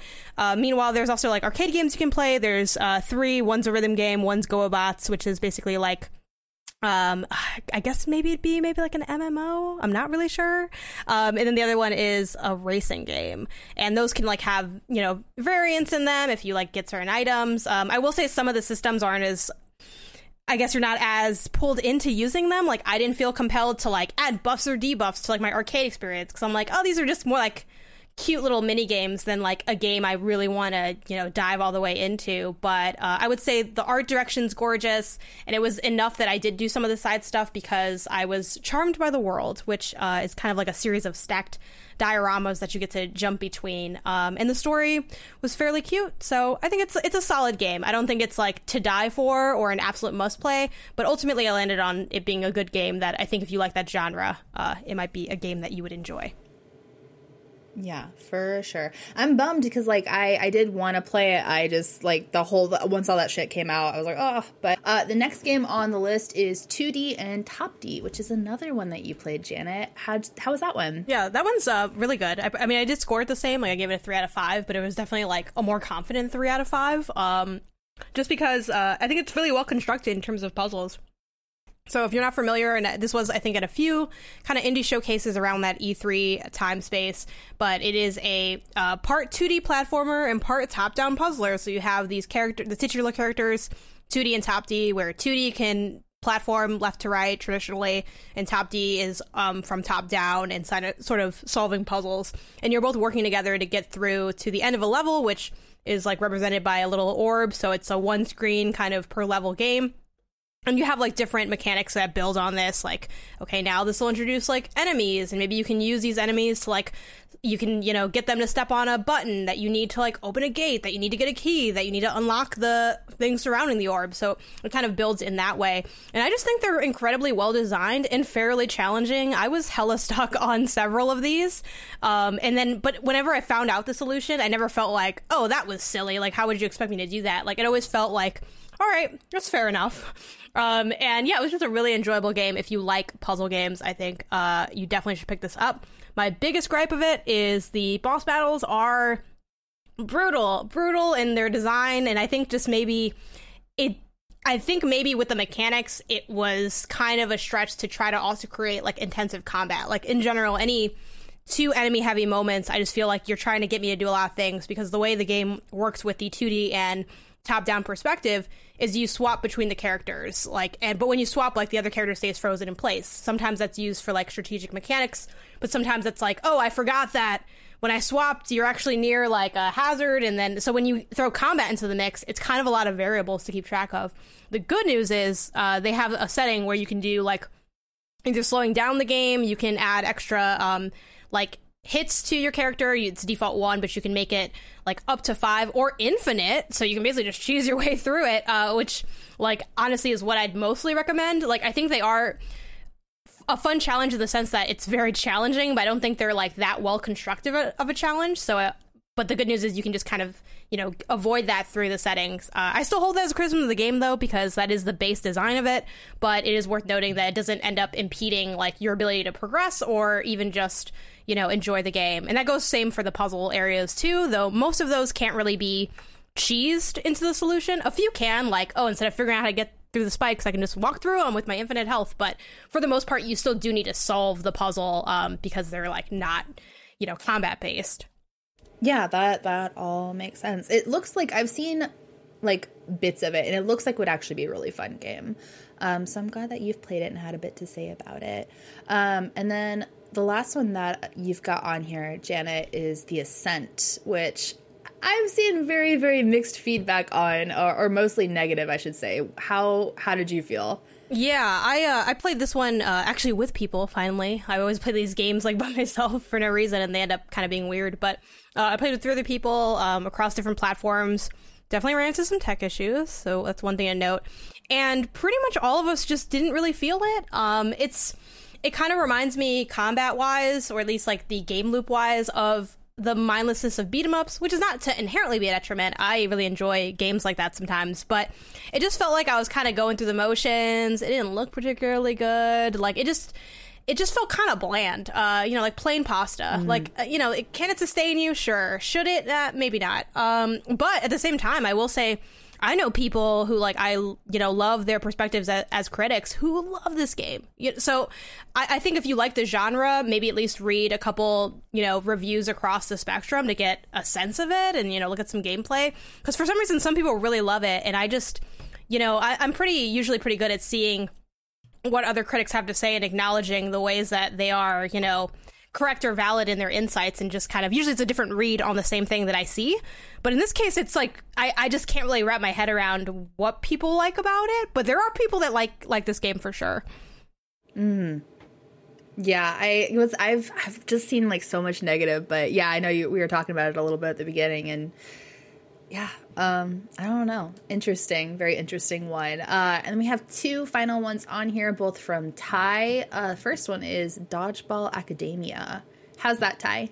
It's pretty good. Um, it's it's not like my hero. Anyone who says that is fucking a goof. Does somebody? Um, say, are people saying that? Some people have said that, and it's not true. It's like it's like my hero in that it has academia in the name and it takes place at a school. Uh and there are superpowers but it is like extremely not the same. Um but basically you play as a kid named otto who uh sneaks in or like he gets accepted to this very prestigious dodgeball school but he has to like sneak there because his parents don't want him to go there. Um and then it's playing dodgeball. It's modified rules where like you have some games where you play like one on one and some games where you'll play like three on three and then sometimes if you knock a character out they'll just sit out and sometimes they'll go behind um your opponents to throw balls at them from like behind them. Um so there's a lot of different stuff going on and then you can switch out between like the if you're playing like a three person match you can switch out the characters um and they each have different kind of stats and like abilities. Um I'm not sure how many people you actually get to end up having on your team. I just got a third person. uh, and I'm on like chapter five. Uh, so I still don't know how long it is, but it's very much like Saturday morning cartoons vibes. Uh, and like like it would be very at home at like on Nickelodeon when we were kids. Um, like LT Gray vibes, kind of, but with dodgeball. Um, mm, okay. It looks cute. I'm downloading it now. It's on Game yeah, Pass. it's on Game Pass. It's also on Switch. I bought it on Switch because I'm a Switch bitch, but it is on Game Pass. Also, um, yeah, I'm having fun with it. I'm probably gonna finish it. Like I said, I think I'm on chapter five, so um, I'm trying to put some time in in between playing Boyfriend Dungeon and watching Danganronpa three. Uh, so yeah. Perfect. And then how was the last one on our list, Haven Park? Uh, Haven Park is good. It's another one that like just dropped during that indie world. I'm pretty sure. Um, it came out super recently, at any rate. It's the whole thing is like your grandma owns a camping ground slash like kind of nature preserve type area and uh it's kind of becoming run down as she's getting older and like less able to take care of it so you go and like help her um and it kind of has uh a short hike vibes in that like the way it looks and you know the outdoorsy setting and you're doing a lot of hiking and picking stuff up. Um but it also has you know the crafting and like oh like if you find a broken sign like you can fix it with wood if you have enough and that kind of stuff. Um and it's just cute and little and chill. It's kind of i feel like what i would have wanted cozy grove to be more like. Um and that yeah you can just kind of keep going and do your thing until you're done um but yeah i don't know. I like it. Little birds. It's cute. Yeah that one does look cute. Um and that brings us to the end of it. We we got through it everybody. Um so now it's just kind of our our wrap up on um you know like what our overall favorites have been. Um and then i also like to always throw in the fun question of like what's your favorite game that you've played this year that did not come out this year? I think that's kind of kind of a fun one um and then just talking about what we're excited about that's still coming out because we still have four months left um so i guess i'll start with um I'll start with Jarrett. Uh, what has been your favorite game, or like like your top couple?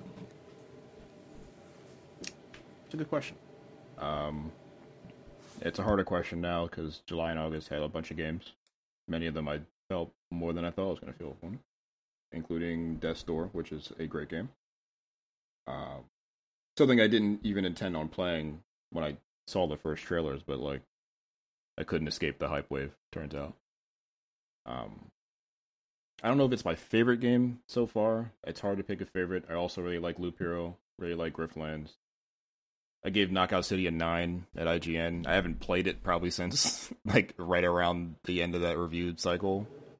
Um, but you know, it's it's hard not to really appreciate like a lot of real good games come out this year so far. This doesn't happen very often. I feel like for me, especially, where like every month had like two or three bangers. Yeah, it was. It's been a pretty solid year. I mean, even if it hasn't been like one of those years where it's like big game, big game. You know what I Yeah, mean? Like not I feel a like there's. AAA thing, but like man, Yeah. if you for have a Switch or a PC, like you're eating good this year. I feel like. uh, Kayla, how about you? to be honest, I am in this weird spot where like I agree that like there's been a whole bunch of like small little drops that have been really good. I mean, we also had like, you know, bigger games like Pokemon Snap that I played that came out, but I I don't like none of the games that I've played so far give me that game of the year feel yet.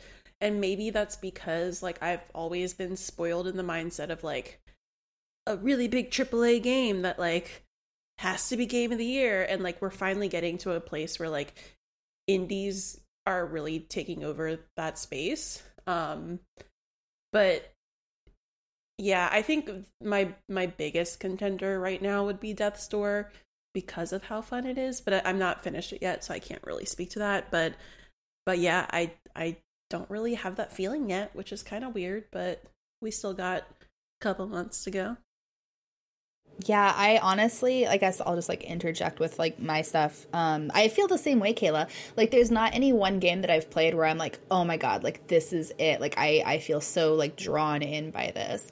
Um, like, you know, I feel like I don't like really saying remasters. So like with Mass Effect and Skyward Sword, I liked both of those games when both of them came out. You know what I mean? When the originals came out. So like I'm not huge on picking them because they're really just essentially the same games, just prettier.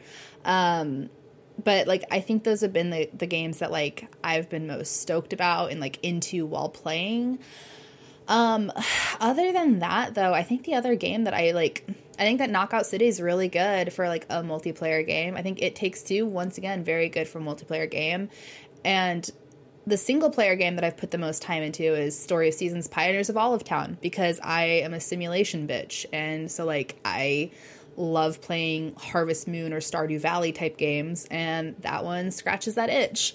Um, but nothing has been like, oh my god, like, this is like a transcendent experience for me. Um, so yeah, that's that's kind of where I'm at too. Uh, like, I just sorry, I like piggybacking off of that, and like, it's weird because last year. Like, like I don't feel the way that I feel at Death's Door. Like I felt about Hades, right? Like when Hades yeah, yeah. came out of early access and like was like going wild. Like that game, the second you play it, you're like, this is game of the year. Like this indie game is phenomenal. Like holy shit. And it like was great. And I feel like a lot of people are feeling that way about Death's Door, but I I just I'm not there yet with anything. So sorry, I just wanted to No, I totally I totally get what you mean cuz like when I find that that game that I'm like obsessed with that year, like it was Hades for me last year and then the year before that it was Fire Emblem 3 Houses. So like I, I oh I actually wait no Fire Emblem 3 was that last year also? No, um, No, it was at least two years ago. Probably. No. Okay, so yeah, yeah, it was because we were traveling and stuff. Yeah, when that game was out. Okay, I, I freaked out for a second. I was like, "Time is fake." Wait, was that? But okay, so yeah, last year it was Hades. The year before it was Fire Emblem Three Houses, and like I just fall into a pit where like I'm like retweeting fan art. Like I I'm like just thinking about it all the time, and I have not had anything like that this year. Um, but Janet, how about you? Like, what has been like some of your standout best games you've played? Yeah, I mean, first I just want to speak to the the year as a whole. I do think you know there is a little bit of natural pushback of like this is a weak year where you're like, what are you talking about? Games come out all the time, and I feel that as someone that's now really working hard at like keeping up with everything. So I'm very hyper aware of everything that comes out. Um, but to me, like my read on a good year versus a weak year is as much as it sounds like, oh, like I want everyone to think the same or something, which I, I don't, but we usually happen to because we all are like, I think, critics who have somewhat similar lenses on some elements of things. When there's mm-hmm. not like, I'd say one to three clear answers, then that means it was a weak year. Like, that's my read on, like, last year, it's like, okay, Hades, Last of Us 2, and maybe a third game I can't remember. That was the conversation. In other years, yeah. it's been like someone says control, someone says something else, someone, ha- and that's not because there were so many amazing. It's because there was not a clear a clear answer. It's like love, right? Like if you have to question it, it's not really what it is. And that's okay. Like, you know, life's hard. like there's a lot of stuff that comes out all the time. Like there's not going to be and again, not that it has to be triple. There's not going to be a Hades and a God of War and a Breath of the Wild every single year, but you know, so usually that's my read on the year as a whole. So I do think this is kind of a weaker year, but I still found definitely a lot of stuff to love, and I'm, I'm looking forward to what's next. Uh, for me, my current top five, which I continue to update, which is very convenient for questions like this, uh, I got Chicory at number one, Bravely Default at two, Ratchet and Clank at three, uh, Resident Evil at four, and Death's Door at five. Uh, so that's where nice. I currently am with my uh, favorite games of the year so far. Hell yeah. Um, yeah, no, and, and what you said regarding this year makes total sense too, because it has been. It's kind of been like a I don't know. It's a it's a weird year. Uh Ty, how about you though? What are your favorites right now? Um I'm always the indie bitch every year, so my favorites are Griftlands and Loop Hero in that order. Um, I really, really love Griftlands. I think it is like a game that's not all that complicated, but like does a lot with everything it has, and like really, really does a good job blending um its narrative and like the procedurally generated stuff and the deck building and the kind of pseudo RPG stats. Um, I just think it's a very cool little game, and I like distinctly told a local friend like this game like reminds me why I like games. Um, so I love Griftlands a lot, and Loop Hero also just fucking rules. But I also liked Poke. I liked a lot of stuff this year. I liked Pokemon Snap a lot. I liked Ratchet a lot. Uh, I think Knockout City is pretty neat. Uh, I've gone feral over Pokemon Unite. Um, so I'm having a good year. yeah, I, I think I'm having a good year too. I just nothing is like this is the one, you know. Like I I I don't want to like have people think that like this isn't a good year for me for games because I, t- I love like I am echoing what Ty just said like so many of those games like I loved them. I'm having a lot of fun with them but I just I don't know. I don't feel mm-hmm. like any of them are like big headline game of the year like in my brain. Yeah, I think for me, it's like when I look back at the list and when the ones that like I've been most invested in are uh, a remake of a Zelda game, a remake of the Mass Effect trilogy, and then an expansion for Final Fantasy VII remake. I'm like, mm, you know, like it's just like all additions to like pre-existing things or like remake or remasters of pre-existing things. So I'm like, for me, I'm still like waiting for like that 2021 game that like really gets me. Um, so like I'm I'm kind of in the mid um area with that. I don't know. Um, but we still do have stuff coming out too. Uh, before we move into that, I do want to ask the question of what's your favorite game that you've played this year that did not come out this year? And I'm just gonna like go in reverse order. So Ty, what's yours? Uh, Danganronpa 2. Oh, okay. I mean, I already played it like a billion yeah. times, but I love that game. Yeah, still, yeah. Uh, how about you, Janet? Uh, Overcooked 2. I started playing last year, but I finally oh, finished nice. it and I yeah. platinumed. Yeah. Hell yeah, I love that game. It's so good. Uh, I have the all you can eat edition that has both the games and all the DLCs, so I've done all of that. They had a birthday five year update um, like a few yeah. days ago. Played that too, and I was like, I have not yet had all I can eat. Like, I can't wait for them to do more or maybe just do a third one because um, I, I love the hell out of that game. Super fun. Yeah, Andrew and I are going to play the birthday stuff this weekend. Nice. I'm excited. Yeah, that those games are so fun. They really are. I love a good co-op. Really do. Um I guess that okay, that's me.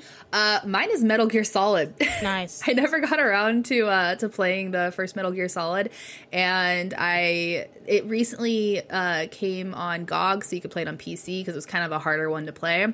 And that game truly it just it slaps. It's real fucking good. Um there's a reason why it gets the praise that it gets. Um it's so it's just the outside of the box thinking that like all makes sense but it's so frustrating because you're like who the fuck thinks like that? Like but but it makes sense. Um and it just it works. Like it's a very fun game. Um it's it's still like pretty challenging. I think that uh, the like the the actual like controls have not aged the most gracefully. Uh, it's kind of a bit of a pain in the ass still, um, but yeah, I don't know. I really do love it though. It's a fantastic game. Um, I had a great time with it.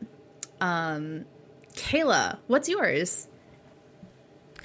EA like has me in a chokehold like literally since I was like 12 years old. So uh I will be playing Sims and giving them my money forever, probably, because that's just the person that I am, and I've played a lot of Sims, and I bought the cottage core stuff, and I think I bought an expansion since then too, and I haven't even like played much of that. Like I just still do the same shit on with like the base game. I that's just that's just that's where my mental health is. When you know shit is off the rockers is when I'm like putting too much time into Sims again. So there you go. I'm I'm the same way. Sims is like my I need help like last weekend. It's not it's not funny, but it's funny, and our, our listeners understand, so it's yes. like I feel like everybody has that though, right? Like just that game that they like hole up with, and then like so much time passes, and you're like, oh shit. um. So yeah, Sims is that for me too. Um. Jarrett, how about you? What's been your favorite one that you have played that is not from this year? I think maybe I've been getting back into a game, a mobile game called Really Bad Chess by a guy named Zach Gage who did um, SpellTower and like Card of Darkness and the original outroll for like the arcade Apple Arcade. Mm. Um, really bad chess is chess but procedurally generated. So all your pieces are you don't get the same pieces every time.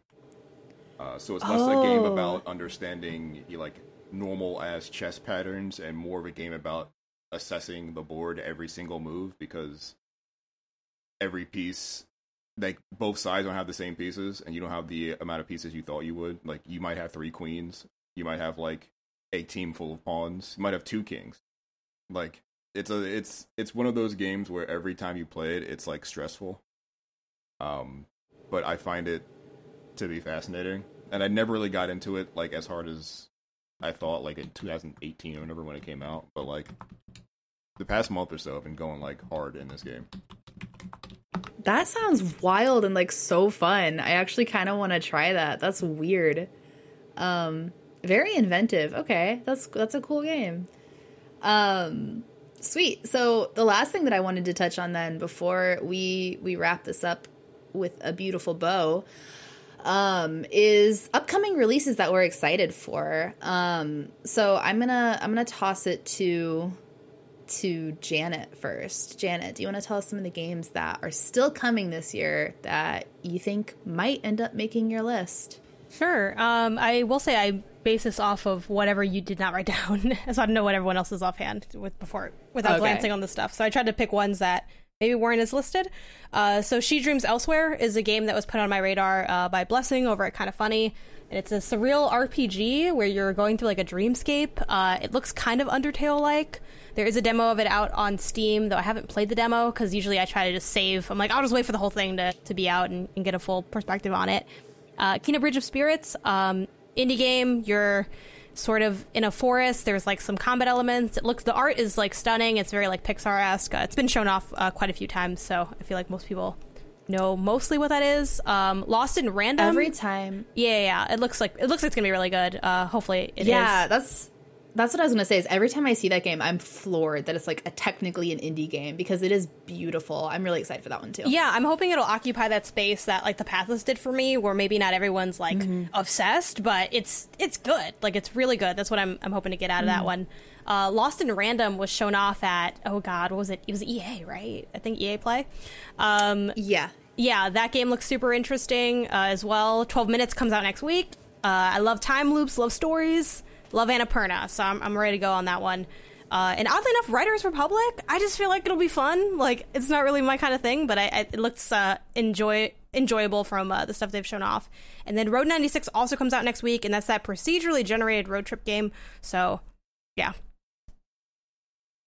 Perfect. Uh, next person I will throw it to is Kayla. Kayla, what are you excited about? Hello. I am very excited for the Pokemon Diamond and Pearl remakes because I always play those a lot.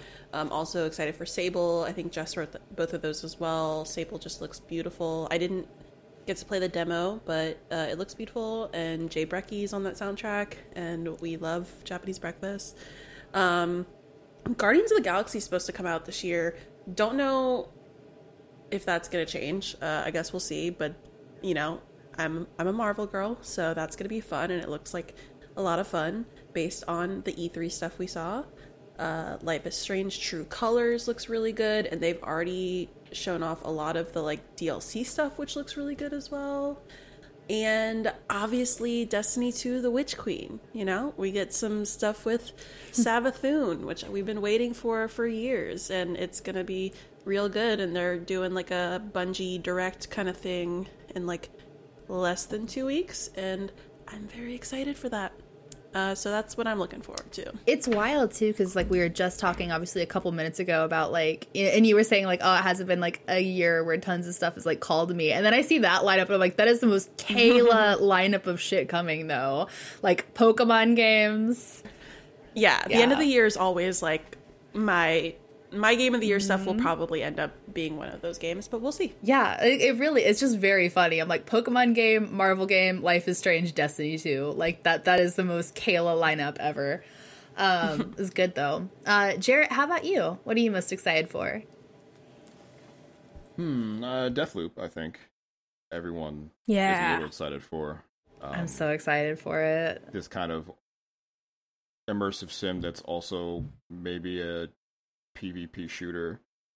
Um, yeah, I, I need to know more about that. I think. Uh, I haven't really watched any trailers since I think it was delayed because I'm going to buy that game. So like I don't really need to you don't need to sell it to me anymore. I got you. I got you. Um Metroid Dread. Uh I'm not like big Metroid guy, but like I don't know, this one seems like the one for me. It looks real good. Also, That's on it's on my list too. Pokemon Unite, so uh Back 4 Blood, which I've been playing the open beta for. Um, I play a lot of Left 4 Dead as a youngling, and this is that, like, hundred percent. So made by the same guys. So I'm back in. Turns out, uh, Solar Ash, the follow up to um, a game whose name I can't remember, but is uh, the, Hyper Light Drifter. Yeah, I have a Hyper Light Drifter fucking desktop. I couldn't remember the name of the game. Um, a 3D basically Hyper Light Drifter. It looks a whole lot like. Um, same moody color palette, lots of uh, 3D exploration, really cool looking. Uh, just locomotion, a whole lot of moving in that game that seems like super rad. Really into that. Um, Aliens Fireteam Elite, which is basically Back 4 Blood, but in the Aliens universe. I'm specifically going to buy this because a friend of mine who has a PS4 has played two games on it um, and it was Injustice when I bought it for him so that our friends could play at his house, and Red Dead Redemption 2, which he's played for 600 hours. Um, but it turns out Aliens is his favorite movie ever, so he's definitely going to buy this game. So I'll be able to play a third game with him. That's cute. I like that. Um, Ty, how about you? Uh, I'm looking forward to OlliOlli World. Uh, I did the like press demo for it and it was very fun. Uh, I'm also looking forward to Skatebird, which is it sounds is a, bird skateboarding game. Uh, to I, my interests. I was watching a video of Skatebird like a couple days ago. I don't even remember why. It was for, for something work related. That game looks so cute. I'm gonna pick mm-hmm. it up mm-hmm. too. Mm-hmm. That shit is adorable. Um, I'm also looking forward to the new Fatal Frame game just because I've never played one, so I'm excited to like get to check one out. Um, that's it's called uh, Fatal Frame Maiden of Blackwater. And then also, this is technically, I think it just got pushed to 2022, but I'm really excited for Venba, which is a cooking game about yeah. like, an Indian immigrant family, and I'm so fucking hoy. There's some good yeah. uh, cooking sims coming out. With Soup Pots mm-hmm. also. I think Soup Pot's supposed to come out this year too. Also looking forward to that. I'm not sure. That's one of the harder things with indie games because I feel like whenever they're like pushed back, it's always like kind of more quiet. So you're like, I know this is because like even when you said uh, She Dreams Elsewhere, Janet, I thought that was pushed till next year. So that's really cool that it's coming out this year. Um, so far, yeah, we'll see. and then you have you have stuff like Boyfriend Dungeon where like nobody quite knew when it was coming out, and then it was like, oh, by the way, we're on Switch in one hour. It's like, like, it's okay. ready now. I'm like, all right, sure, yeah. Because uh, yeah, God, I remember playing that demo like two and a half, two years ago, two and a half years ago, three uh, years ago. It's been three. Oh my god, that's wild. Yeah, so like, and I had no idea when that was going to come out, and then it just it just popped up. So, um, as far as what games I'm excited for, um, there's a lot like y'all listed that look really really cool and that I might try out if I have time. Uh, what I have on my list is I'm excited for Deathloop. Uh, I'm also excited for Sable. Uh, Super Monkey Ball Banana Mania. I'm really excited for too. That's like a game that uh, I kind of like grew up playing with my family. Um, that was like our family game. We'd all like get in front of the GameCube and play Super Monkey Ball. So I'm I'm excited for that one. I'll probably like invite my little sister over and force her to play with me.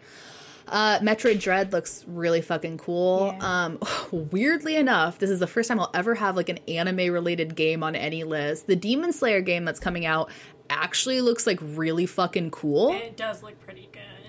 Yeah, like like surprisingly good. Um, I was not expecting it, but then like I was watching some of it, and like it has like the actual. If you're like a Demon Slayer watcher, like when you use the sword, there's like waves that are animated and stuff like that. Like it looks like that. Like the like the game is just very pretty.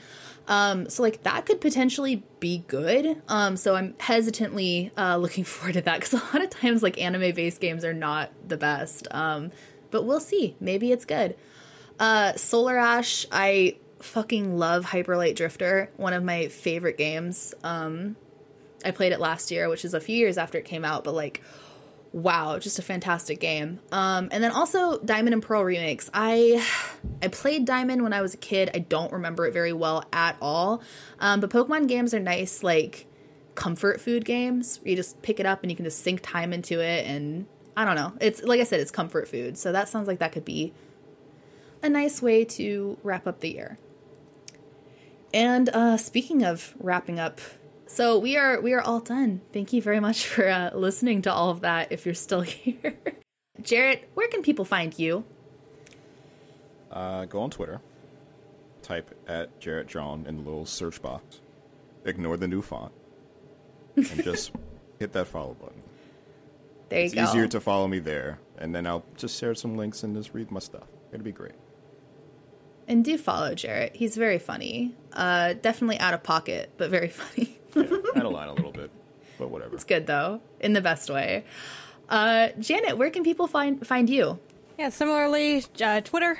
Just uh, search at Gameonysus. That's Game O N Y S U S. It's also my handle on literally everything else: YouTube, Twitch, Instagram, TikTok, Facebook, everything. Um, so yeah, uh, you can kind of find everything else through that. And I have a hub site that's like a portfolio thing that's gameonysus.com. So that's a more direct link out if for some reason you don't use Twitter and just want to still find all the things I do. Perfect. Kayla, where can folks find you?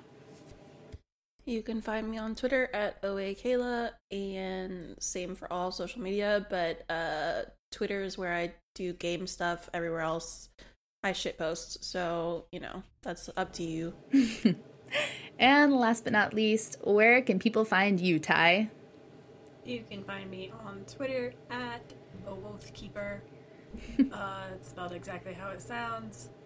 Uh, I think I'm that on pretty much everything else too. Uh, but yeah.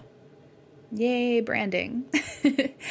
and you can find me at a wild Jessichu over on Twitter and Instagram. Palling Around is a product of Uppercut, which you can find on all social media at uppercutcrit. Whoops. which you can find on all social media at Uppercut Crit and at uppercutcrit.com. If you'd like to hang out with the Uppercut crew, feel free to join our Discord. As always, the link is in the episode description. If you like the show, be sure to rate and review it on iTunes or wherever you listen to your podcasts. And if you just can't get enough, you can head over to patreon.com slash uppercutcrit and toss a few couple bucks our way to get it early, or to even get your name right at the end of the show, just like these folks here. Santi Laguiza, Justin Drew, Third Avenue Anti Capitalist, Alex Belling, Katie Merrer, Brian Hutchings, Cody Peters, Darren, Jefferson Toll, Hannah Kim, Matt Burr, Jordan Ramey, Dale, Adam Manahan, Wheels, Jesse Vitelli, GameCrash.co.uk, Adept7777, Optional Objectives, Kenneth Shepard, Lucas Lyon, Eli Berg Moss, Jason Coles, Adrian A. Rock Williams, Matthew Flowers, Andrew Sherman, Colton Crow, Jesse Peterson, Jared Shue, DJ Kento, Cam Koenig, Quentin Hoffman, and Mikey Phillips. Thank you all so much for your generosity, and thank you, listener, for palling around with us. Bye.